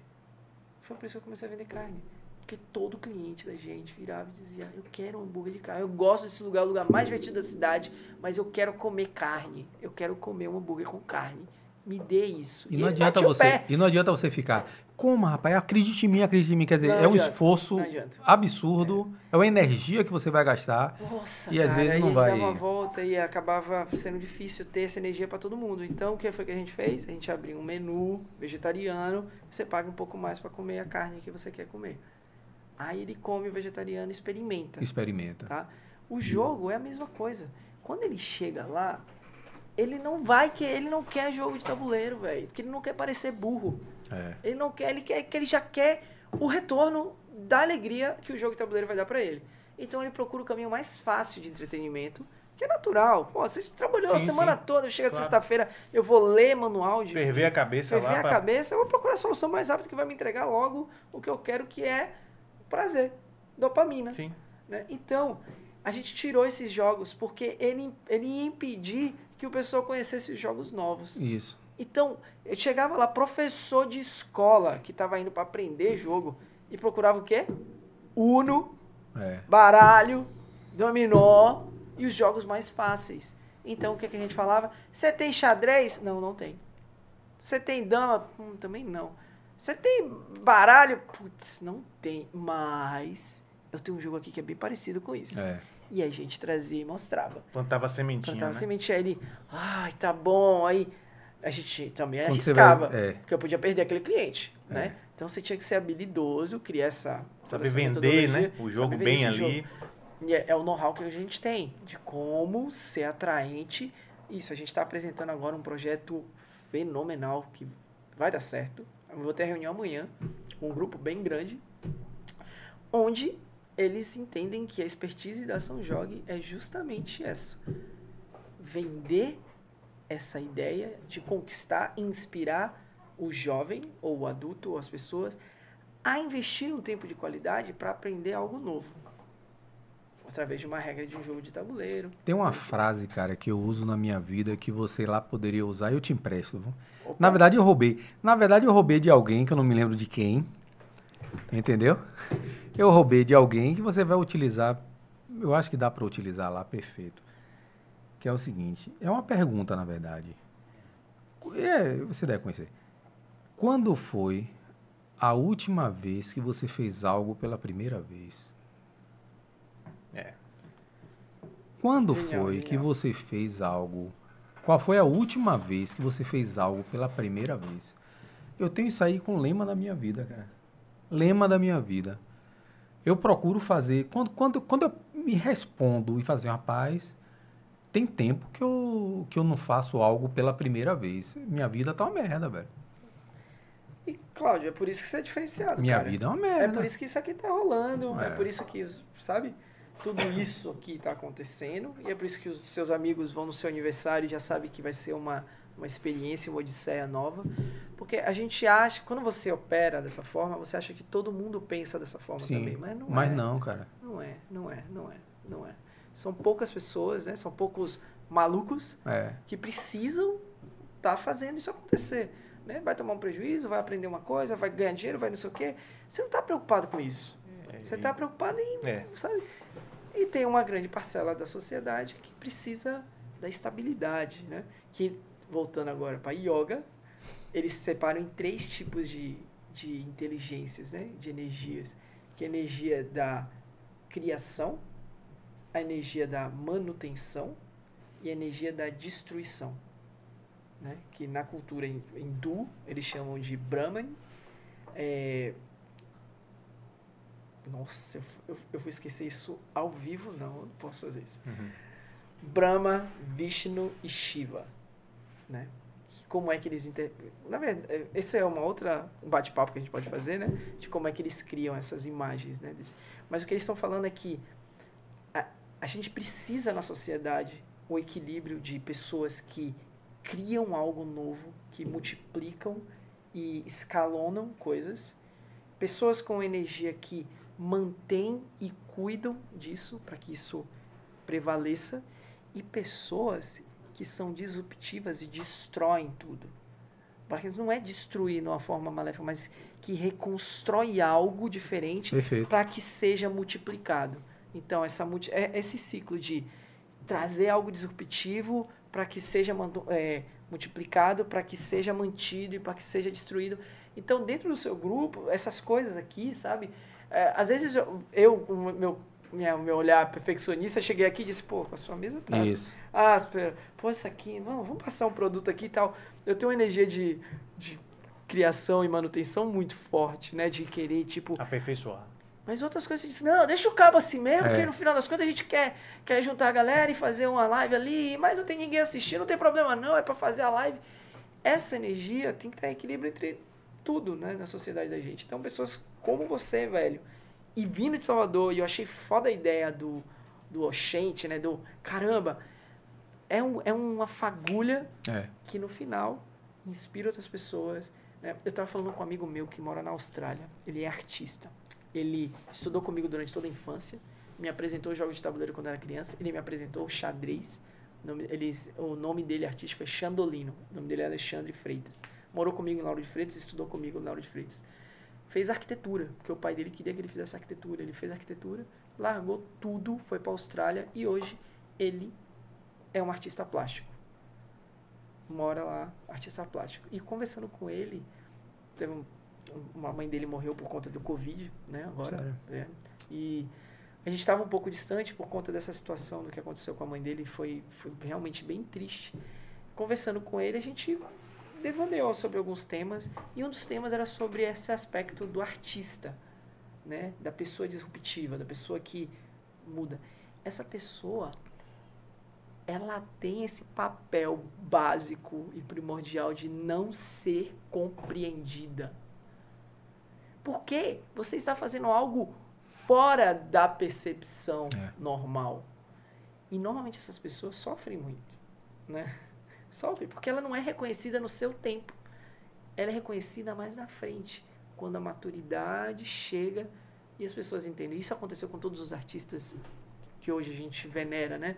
A sociedade só respeita um Van Gogh ou um Picasso hoje, porque tem maturidade e abstração para entender isso, mas na época deles, eles eram lixo do lixo do lixo. Ninguém queria estar perto daquele ser humano, porque era inquieto, era desconfortável. Excêntricos. Era, não dá. Né? E hoje ele está vivenciando muito disso lá também, né? Como ele está fazendo uma coisa que para mim, que já tenho junto com ele e tal, ainda é muito é complexo, mas eu sei que eu respeito, eu sei que esse tipo de energia precisa existir, esse tipo de iniciativa precisa existir, esse, essa fase precisa haver pessoas fazendo isso para se inspirarem, né? Meninos e jovens. É o ciclo, cara, né? Nascer, viver, morrer e... É, tem uma frase de um amigo meu também que eu tomei pra vida ultimamente, que vai dentro do que você falou, que você disse que detesta ideia no papel. Nossa, velho, muito. Que é uma frase que eu tomei pra mim, que, chama, que ele, ele costuma dizer assim, o feito é melhor do que o perfeito, velho. O feito total, é melhor total, do que o perfeito que nunca existiu, ou que nunca talvez venha a existir. Eu tive um mestre. Meta a mão. É, eu tive um mestre que, que estava conversando com o Renan esses dias. Eu tive um mestre que é Chico Pessoa. É, é, tem um mestre ainda, né? Que ele dizia a mesma coisa com outras palavras. Ele falava: o bom é inimigo do ótimo. O bom é inimigo do ótimo. Eu, rapaz, demorou para entender, cara. Para digerir isso, né? Mas é, a Por essência é mesmo. Porque, rapaz, eu no início da minha carreira, quando eu trabalhava, porque eu trabalho, eu trabalho muito tempo com comunicação. É, é, eu queria fazer o ótimo, pô. Que é o ótimo. Tô, meu trabalho é fazer o ótimo. E deixava de fazer e se deixar, percebesse não, que não seria não ótimo. É. Louco, que vocês falaram agora, eu lembrei. Tem, eu, é. eu também tenho um mestre. e eu vi isso já, dele falando claramente, de que o universo não apoia as suas ideias o universo apoia a sua ação. Sim. A sua atitude, né? Então, no final das contas, você tem é. que fazer, velho. A gente vai fazer São Jogue, a gente vai fazer os projetos, a gente vai colocar os vocês vão fazer o podcast, vocês vão fazer um canal, vocês vão fazer uma ideia. É fazer, né? Fazer. E nesse caminho vai ter pessoas que têm medo, que não vai entender, que não sabe muito bem. E aí eu sempre falo para todos os alunos, vem que no carinho eu te explico. Não, vem que no caminho eu vou te explicando. Né? segure, confie, venha. Se você ainda não confia, tudo bem. Tem outras pessoas que querem embarcar num, numa dessa. É assim com nossos franqueados, é assim com as pessoas que a gente faz projetos, sabe? E tem muita gente, cara, que está se movimentando e aprendendo no caminho, tá? Não precisa ser muito jovem, de pessoas já de diferentes idades, né? Eu eu me esforço muito para quebrar o gesso, né, da, do tempo. Né? Tem pessoas que se colocam numa posição de eu não aprendo mais, né? Já, já aprendi o que eu tinha que aprender. Não, velho, caraca. A expectativa de vida da gente é o quê? 70, 80, 90 anos, né? E é, muito, é bem rápido, né? Bem, muito rápido. É, e você querer morrer antes do tempo é aprendizado, né? É, e arriscando. Então, é, esse é o tesão da gente, vai. É. é fazer essas paradas e vamos ver o que, que dá. E a gente faz, respeitando as pessoas e, e por aí vai. Eu acho que vai chegar em algum lugar. Eu, eu, meu pai me falou uma coisa que para mim é minha máxima quando eu tô na dúvida. Você tem que medir a qualidade do seu caminho pela qualidade das pessoas que você vai agregando. Sim. Pronto. Se você estiver na dúvida se está indo na direção certa, veja qual é a qualidade das pessoas que está perto de você, que você está trazendo para junto. Esse é um ótimo indicador, né?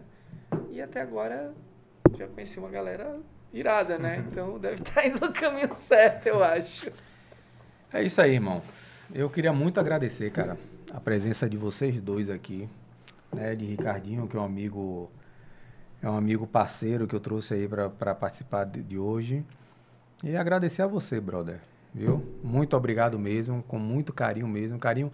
E é interessante esse meu carinho em relação a você lá, porque é, Rapaz, foi a ideia, a ideia na época já, já, já me cativou. Depois, quando eu conheci você, eu vi a galera assim, rapaz, a energia aqui é boa, sabe? O santo bateu mesmo.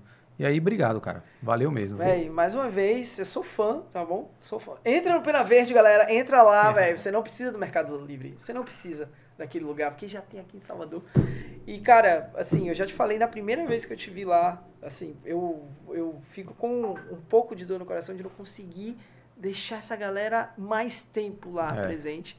Mas eu sei que, que estão lá de uma certa forma e é a casa de vocês, tá bom? É, a, é literalmente a casa de vocês. Enquanto existe, realmente trate como sendo uma casa de vocês. Então, aproveitem do jeito que quiser, tragam as ideias que quiserem.